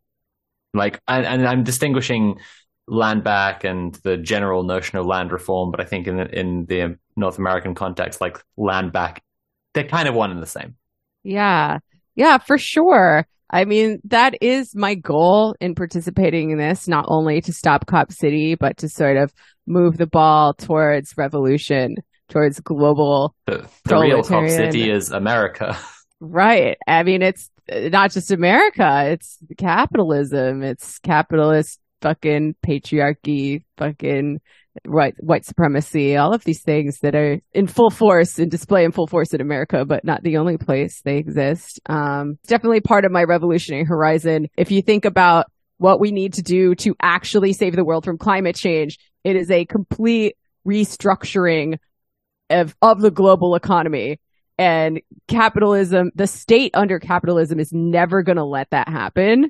Um, and who, who do they send when people are trying to, you know, sit in a tree and protect a forest from being cut down? Who do they send to the pipeline protests to stop the indigenous water protectors? It's the fucking cops. So the movement for the earth must also be a movement against the police in all senses of the word. So, um, that's something that I really want to hammer on. And, um, in terms of victories, uh, you asked something about like uh, what happens if we win, right? Yeah, I was asking if you think it sets a precedent for land reform in the North American context, and we could just call that land back for short. That'd be pretty cool. Uh, I mean, I hope it, that it does, but even if we don't manage to stop Cop City where they're trying to build it. Um, they've already canceled a number of similar projects around the country because this one was getting so much heat. So we can definitely claim those victories already. Uh, but yeah, I, I, I think it's very possible that we will win. I think, um, in terms of land back and land reform, the Muskogee people are involved. And I think it's really important that they are. And um, hopefully that'll be like a cool problem to have to figure out exactly how land back is going to work as we expropriate everything from capital and the state. Yeah. Uh, big up expropriating everything from capital and the state. Uh, Kira, do you have any questions about the like the longer term project? Uh, I guess this is this could be a long term question. How much do you see class consciousness emerging in uh, climate movements, and how much do you think this is going to progress as time goes on? Ooh, good question. I mean, I'm kind of new to the climate movement myself. I come to this fight more from the abolitionist world, the abolitionist end of things.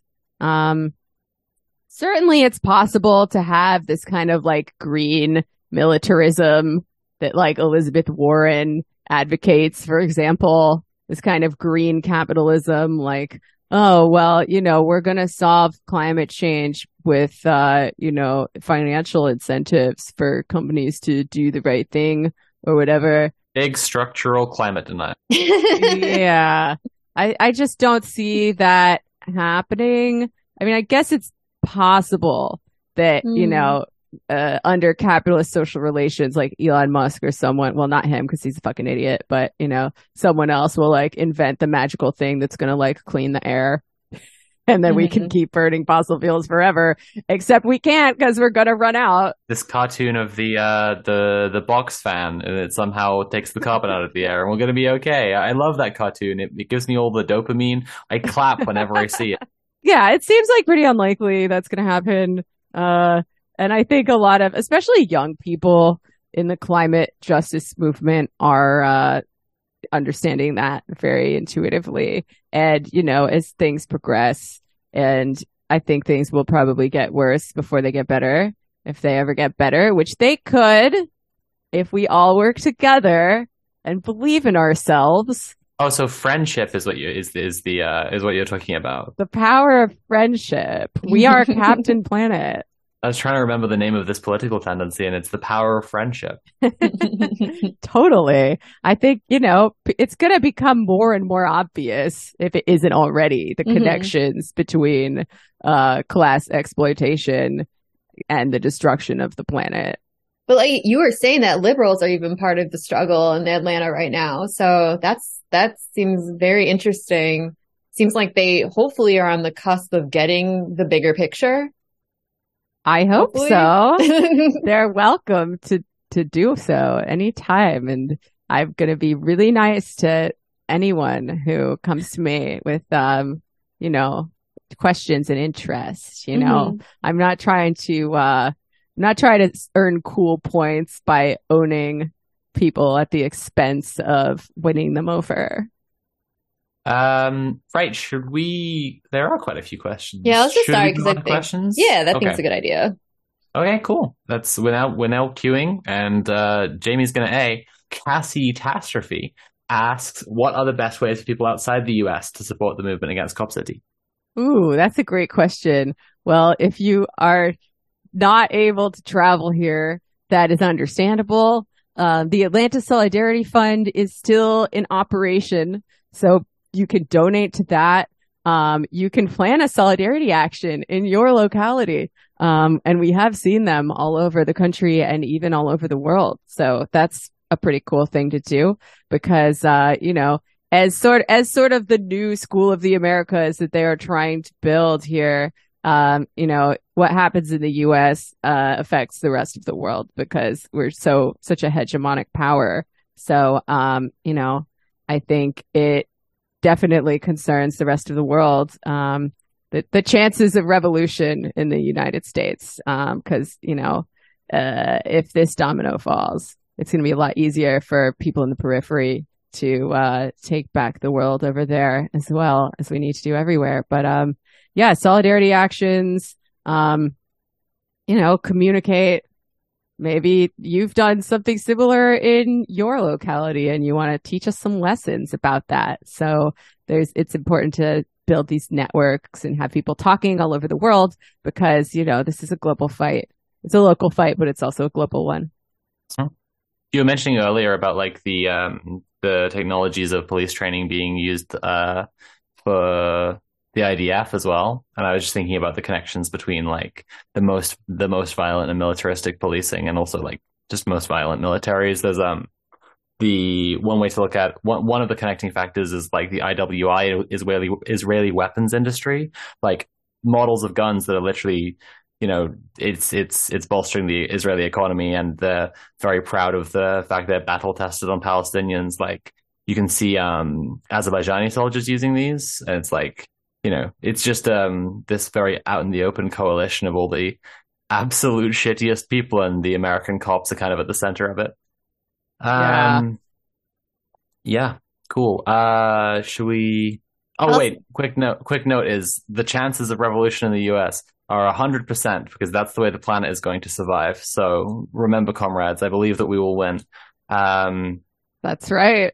This is from Yucca Mountain Johnny. Uh, he says, with the understanding that this might be mostly too sensitive to talk about here, maybe you can describe the logistics of Block Cop City efforts.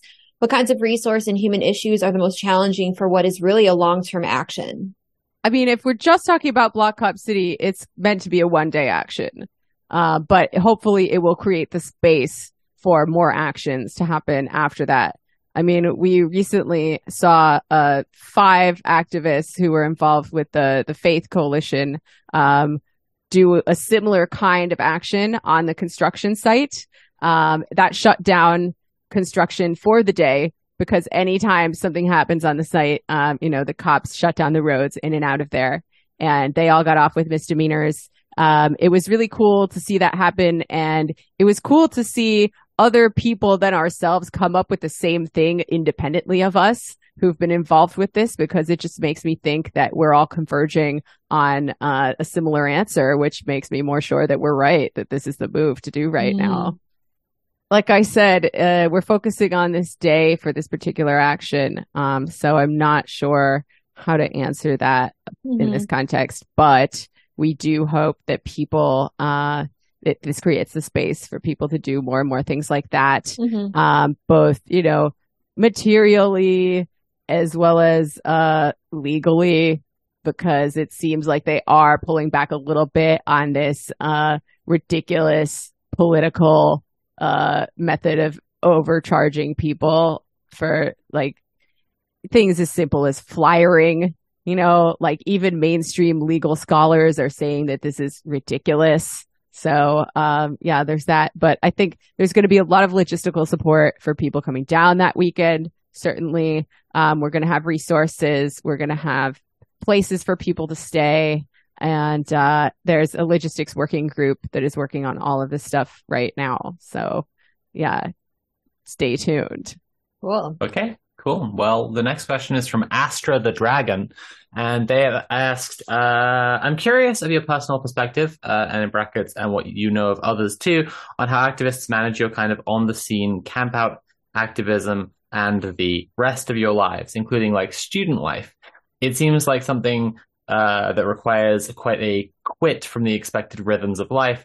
Do you find this bears relevance? Is support in this way often seasonal or sporadic? Well, it certainly can be. Um, not everybody has the privilege to just drop everything and go live in the forest indefinitely. Um, it, t- I, I guess it tends to attract either people like me whose work is very flexible and easy or people like, uh, you know, some like train hopping crusty anarchists who don't, uh, really have a permanent home or address. That said, uh, this particular thing is planned on Veterans Day weekend because people have those days off. Um, it should be even easier to attend than a week of action because you don't have to take a whole week off from work and from your life. Um, Veterans Day, it's not a religious holiday. I mean, maybe it is to some people, but, uh, not to most. No one really has to do much that day. So that's just an extra day to travel. So really the only day that you would have to take off is probably Monday, assuming that you have the weekend off already. So that is one thing that we are thinking about and trying to make it as easy and convenient as possible for people pr- to participate, uh, you know, on top of their lives, their obligations, because I know most people have a lot of those to contend with. Mm-hmm. And like, not everybody, like, it, it's waxed and waned. Um, I mean, the, the encampment phases of the movement is over now. You know, new phase just dropped, but, uh, like some people like Tortuguita moved to the forest in order to defend it. And that was, uh, really amazing and special thing they did. But, um, you know, some people just came down for the weeks of action and that's good too. Like whatever you can do is great. Awesome. All right. Um, I'll ask the next question. This is from Husker Du. Vote with your wallet, in quotes, is such a tepid commitment and not a substitution for activism or showing up or directly supporting the November mobilization. That being said, my question is, who have been the biggest corporate supporters of Cop City that we can avoid giving money to or start calling out for their support of a fascist megacenter? Yeah, so there's actually been a lot of action around the corporate backers of Cop City. Um, they've been funneling money to this thing through their fake ass charity called the Atlanta Police Foundation. Um, it is creepy to begin with that private corporations are funding something that is supposed to be allegedly like a public good, right? It kind of makes you wonder who the cops are protecting, uh, what they exist to do really. Um, and it's like all the evilest corporations that you can think of, Bank of America, Norfolk Southern, you know, the company that did the airborne toxic event because they didn't want to pay to properly staff their freight trains. Nice. Um, yeah but it's uh it's easy to look up who these people are. We have a slide in our slideshow presentation about them and there have been a number of direct actions where people interrupt corporate board meetings and um a few have actually pulled out. A few backers have actually pulled out and caused a budget shortfall for the Atlanta Police Foundation because they just don't want to deal with it. You know, it's a huge pain in the ass. They don't want people showing up to their houses and yelling at them, you know, when they could just give up and be like, all right, fine, we'll take the L and move on. So um, it's a good question, and um, you know I don't know them all off the top of my head, but this is publicly available information for sure. And mm. you know what? Maybe we'll add a part of the website just about that, and maybe even hmm. include like these are the ones that have even dropped. I don't know. It's really inspiring to know that sometimes they do drop out because sometimes yeah. it feels like we do so much protesting and yelling that it feels like it sometimes it feels like it's unheard or just the thing you do, but like to see actual results mm-hmm. is super emboldening. Nice. So yeah. And contractors as well, um, because, you know, some contractors don't want to deal with all of this and all of us just for one contract because they mm. have many, many contracts and there's lots of different things that they could get paid to build. Yeah, like, yeah. why would they want to deal with all of this bullshit? Um, it makes it harder to insure their construction vehicles when people keep, you know, sabotaging them. So Mhm. yeah, it's, uh, direct action gets the goods, folks. Mm-hmm. Mm-hmm. Awesome. Uh, Cassie Tastrophe asked, "Do you have any advice on overcoming fears or anxieties around getting involved in actions and organizing?" This is a great question. We have this all the time. Um, big one. Jamie, it's all yours. God. I mean, I don't know.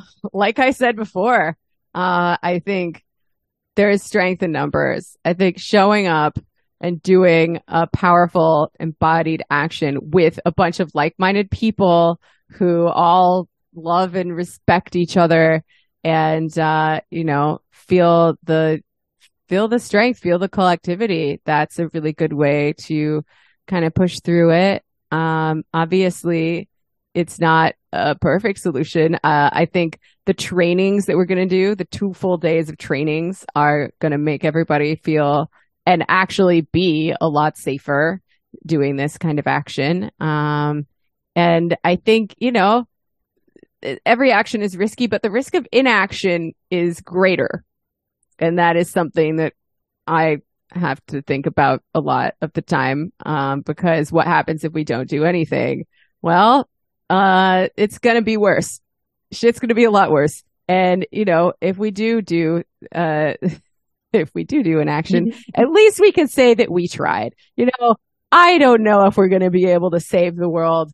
I'm not psychic. I think it's possible, but you know, when I'm just living in a fucking field crate on Peter Thiel's blood farm someday, I at least want to be able to say that I tried as hard as I could. So Can I can I recommend you a YouTube video? It's called "The World Is Not Ending."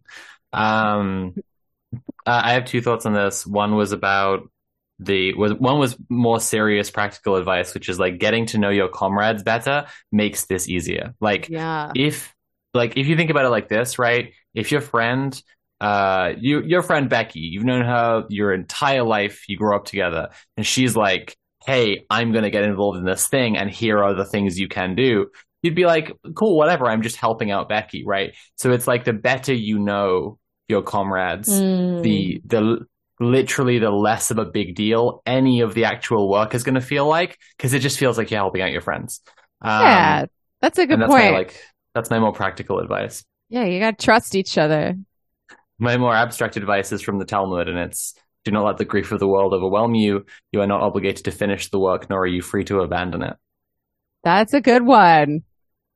I Love know. that. Gotta use that one. Gotta keep that in my in my back pocket for later.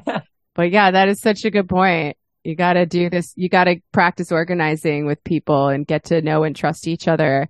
And that way, you know, you know they're not going to abandon you if things get a little spicy. Yeah. This is from Apple Chips, the video game.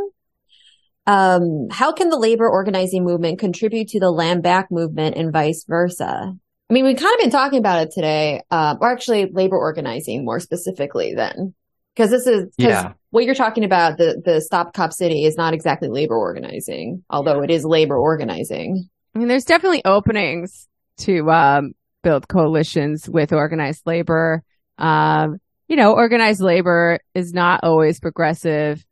It, Mhm. There's cur- conservative wings of it, certainly. Um, but you know, there's also progressive wings, and uh, I could see a scenario where workers, organized workers, recognize that one purpose of the cops is to keep them from uh, getting everything that they deserve. So maybe they don't want to build this particular project. Maybe they don't want to build this particular thing. I mean, I feel a bit like we talked on the show a few weeks ago about the the, half Earth socialism game, and like you unlock the different cards for what stuff you can do. I feel a little bit like the the overlap of land back and labor organizing is kind of a late later game card, so to speak. Like it's um it's going to be very clear how these things are going to help each other but like once the ball's gotten rolling a bit more if you know what i mean like when when there is more of both going on and more serious like action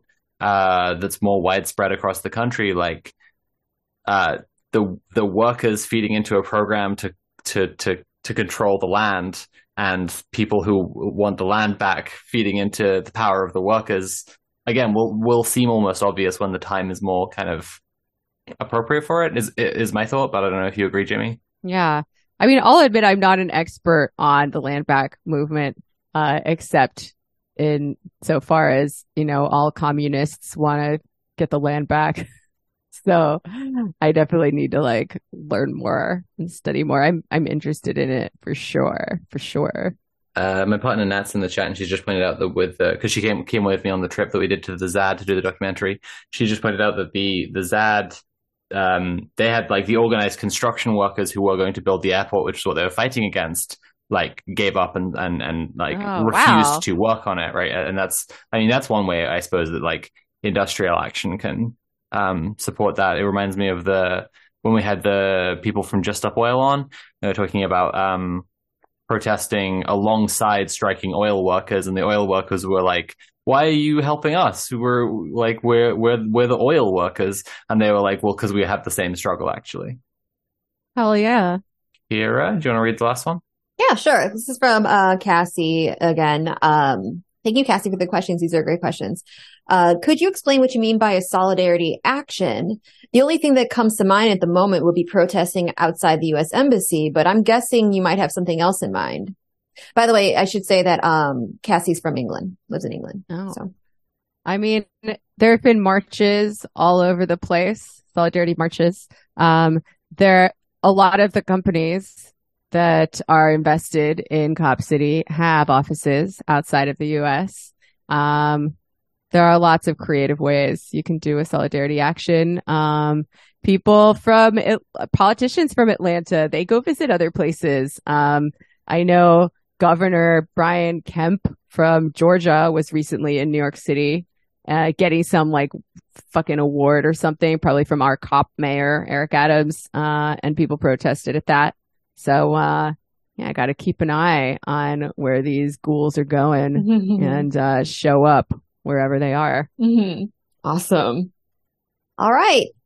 I guess should we move to homework then, perhaps? Yeah, um, absolutely. So we uh, we have a, a chat here who are and, and listeners too, hopefully, who are um, of a bunch of swats and they love they love getting homework. They love having extra stuff to do after the show is done. So Jamie, what's uh, what what is your idea for homework that our chat could do? Well, I think a nice homework assignment for everyone who lives in the United States would be to go to blockcopcity.org slash tour and find an event near you. And then you can learn even more about what's going on. You can learn even more about the action that, you know, I haven't given that many details of yet, but um, we do give some details in the tour. Um, and you can meet like-minded people in your area. So even if you can't, for whatever reason, go to Atlanta, um, you can plug into some organizing networks and hopefully organize around some local issues. Um, but we really hope that everybody does make it to Atlanta if they possibly can, because this is a really important choke fight. Uh, choke, choke fight, choke, choke. I'm tired. Choke point in the fight against all of the bad stuff that we've been talking about.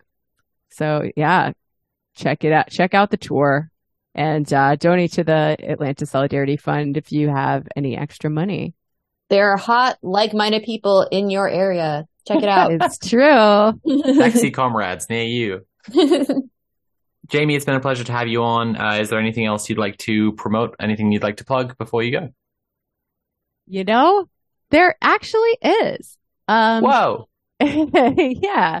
In addition to all this other shit I've been doing, I just did a, a comedy show called The Woke Mob. You know no, really? You know about The Woke Mob? Yeah. Oh my God. It's me and Jake Flores, my buddy, who's a very funny guy, comedian, podcaster. Um, we've been wanting to do something together for a while, sort of utilizing our shared brand of goth communism, I guess. Um, and this was it. We, um, who knows what it's going to turn into, but, uh, we just made a YouTube page. We put up a sketch that we filmed on that YouTube page and it's called This Old Punk House. You know, it's like this old house, but we filmed it at Jake's shitty apartment, um, that he's about to move out of. Uh, we did a live show at TV Eye in Ridgewood, New York, and we filmed that as well using my porn money. And, uh, that's going to be on the YouTube page real soon. So anyone who wants to watch it can watch it. And then uh, hopefully we will use these videos to find sponsors or in not looking for corporate sponsors, but someone who wants to give us money to make more of them. That would be great. Maybe it'll be uh, Means TV. Maybe it'll be someone else. I don't know because I can't like bankroll all of them with my porn money, but, uh, yeah, watch it, check it out. We're figuring out what the next phase of the woke mob is going to be because Jake is moving to Los Angeles, which, um, you know, got mixed feelings about that. I'm very happy for him that he found love very with a very special lady, but, um, you know, I'm sad that he's leaving because he's my buddy and we are doing a show together, but I feel like we can figure it out and the more, you know, if people like it, that'll probably help us get more made. So check out the woke mob. That's awesome. With me and Jake. Cool. That's awesome. Okay. Do you have any uh, closing thoughts? Cop City will never be built. Hell yes. Hell yeah. Communism will win. Yes. Yes, it will. Thanks for having me. This Thanks, is super Jamie. fun. It was great to talk to you again.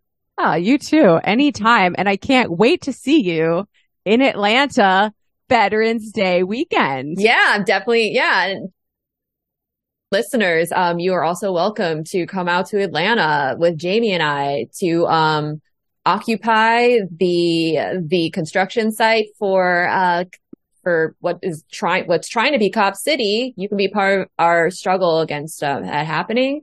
So definitely check out the, lo- the website blockcopcity.org and join us. Like for real, join us. It's gonna be awesome. Hell Cool. yeah. Cool. Thanks, Jamie. Thanks, Jamie. Thank you, gals. This is fun. I'll talk Yeah. to you real soon. See ya. Bye. If you want to uh, help uh, pay for Kira to go there, I don't know. Would that would that, does that make sense? Well, if A you're hundred percent makes sense. Do you want Okay. do if you want me to go out there and help me pay for for me to go out there? Um yeah, and, become and a you could also patron. go film some stuff. and you know what? If enough of you are patrons, then maybe I don't know, maybe we can get Sophie out there. That's Sophie, true, me, do it. and Jamie. Yeah, yeah, yeah. Chat, it's real. It's real. If We're you to, if you want to fly me all the way across the Atlantic, I'll I'll join them. Um. I want one day delivery on Sophie. oh, oh, I want a I want a Sophie at my doorstep, okay?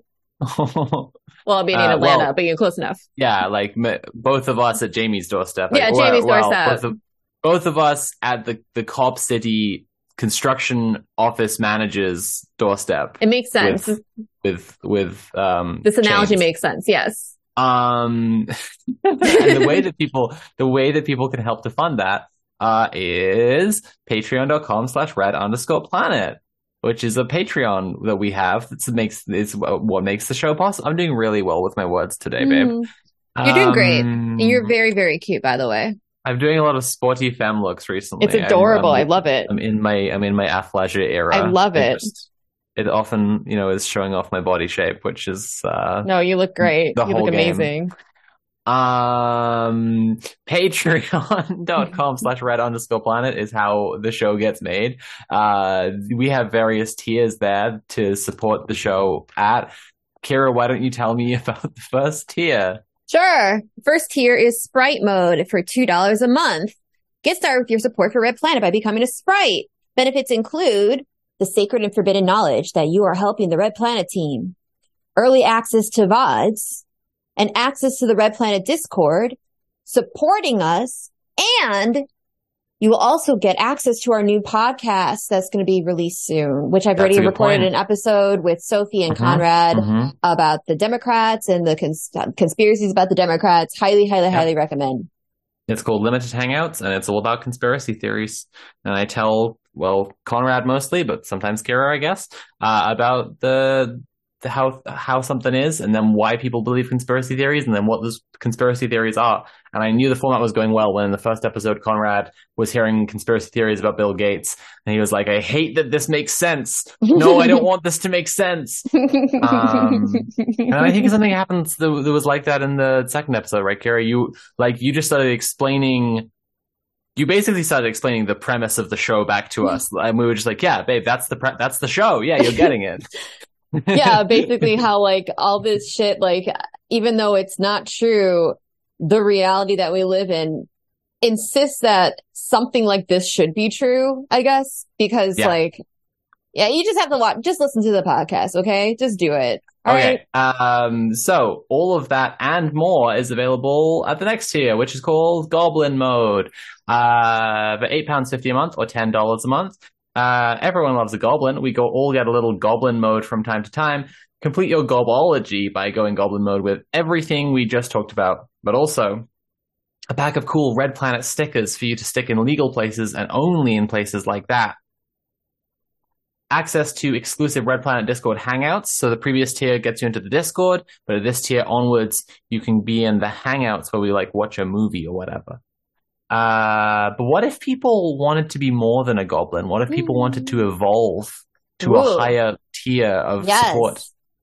Well, then you're going to want to go beast mode. Whoa. Yeah. For $20 a month or 18 or 17 dollars pounds a month.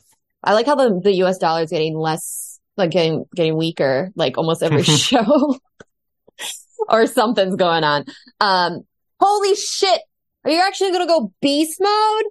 Well, then we can offer you all the stuff from the lower tiers and pin badges. Yep, pin badges. Wear your excellent new Red Planet pin badge literally everywhere. It is completely cool and good to do. But Sophie, Yes, Kara. Let's say that I'm not content being a sprite. I'm not, I'm, I can't, even going goblin mode or even beast mode is not enough for me. Mm-hmm. What if I mm-hmm. really want to go hard? If you have just an insatiable desire, uh, then I would say, you know, you should start to question the ways that capitalism has prefigured your desires to think that consumerism is going to fill that hole for you. And maybe there's something else missing, um, uh, in your life that you, you're not getting. And maybe it's, but but I mean, in this scenario, are you someone with like loads of money and you just want to support communist media?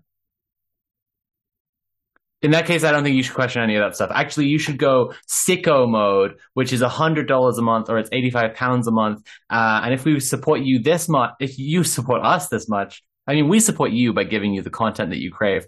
But if you support us this much, we can only reasonably offer you everything from the lower tiers and a very special thank you message at the end of every stream, which looks like this. Thank you, JBP, Narrowon Starfire, and Queen Pib. You are sickos. Yay! That's that's the Patreon. I think we mentioned before that there's much. Uh, we have one design at the moment. We're working on more designs. The one we have at the moment is the uh, Queer Existence is Resistance design. There is also a tote bag you can get if you want. And like I said, there will be more uh, more available when we are done working on them um, uh, that's available at mercenarycreative.com. But if I wanted, instead of, if I was done supporting the show and I'd successfully subscribed at the highest tier and bought merch, not just for myself, but for everyone I know, how would I find more Kira on the internet? That's a great question, Sophie. Um, well, everything, every website that I'm on, I'm on there, uh, on Kira chat. So Twitter, it's twitter.com slash uh, Kira Chats, Twitch, twitch.tv slash Kira Chats. Blue Sky is a KiraChats.bluesky, no, KiraChats.bsky.social. Um, all my scandalous, not safe for work socials, which I can't specifically mention, um, but you can find them in my link tree are under my name, Kira Chat. So you can find all those in my link tree, linktra.ee slash Kira Chats. And I will be live tomorrow on Twitch. Um, two things, two places I'll, you can find me tomorrow. You can find me in my twitch.tv slash Kira Chats Twitch channel. We'll be playing more Baldur's Gate 3. But then later on that evening, I'll be on the Fable Scraps channel. So this is an RP channel. Um, it's twitch.tv slash Fable Scraps and I'll be debuting a new character, Tiffany Tuck. She's a blonde bimbo, good natured, rich girl that's solving kind of Scooby Doo type mysteries with other people, including Nicotine and Lucid Fox. Uh, so if you want to catch us or catch me and, and the rest of us, uh, tomorrow evening for that big debut, we're going to have our very first show. Uh, it's twitch.tv slash fable scraps. So that's tomorrow evening. So, Sophie, where can I find you? I want more Sophie in my life. How can I get that? I know you do. Only by patreon.com uh, slash red underscore planet, you know, so that people fund for me to fly all the way to you. But if you want more of me online, uh, I'm a YouTuber and I make video essays, um, sometimes about politics and philosophy and theory. Uh, I also have a media series called Monster Man, which is about monster stories, what they mean, why we tell them, and where they come from. And I'm doing, I'm working on one of those right now in time for Halloween. Uh, that's all available at YouTube uh, under the name Sophie from Mars. I mean, I'm Sophie from Mars on everything. You go to Linktree, linktree.ee slash Sophie from Mars, you'll get all of my links. But the two best things you could do on there are send me money directly because I'm a permanently broke bitch. Uh, always appreciated. Or you could go to Patreon through there, which is also Sophie from Mars, and uh, subscribe to support me every month. Uh, our other two hosts who are not here at the moment are DJ Mule, whose linktree is linktree.ee slash DJ Mule, and Conquest of Dread, whose linktree is linktree.ee slash Conquest of Dread. Okay, there we go. I said all of the bits that we needed to say. Thanks for joining us. We'll see you next week for more Red okay. Planet. Bye. Bye. Thanks for listening to this episode of Red Planet. If you enjoyed the show, leave a five star review on Apple Podcasts and tell all your comrades about it. You can find where to watch us live every Sunday at redplanetshow.com. Follow the show on Twitter and TikTok at red underscore planet underscore TV. And there's even more at our Patreon, patreon.com slash red underscore planet. Our music is by Jasper Byrne. Red Planet is produced by Conrad Zimmerman in association with Mercenary Creative. See you next week.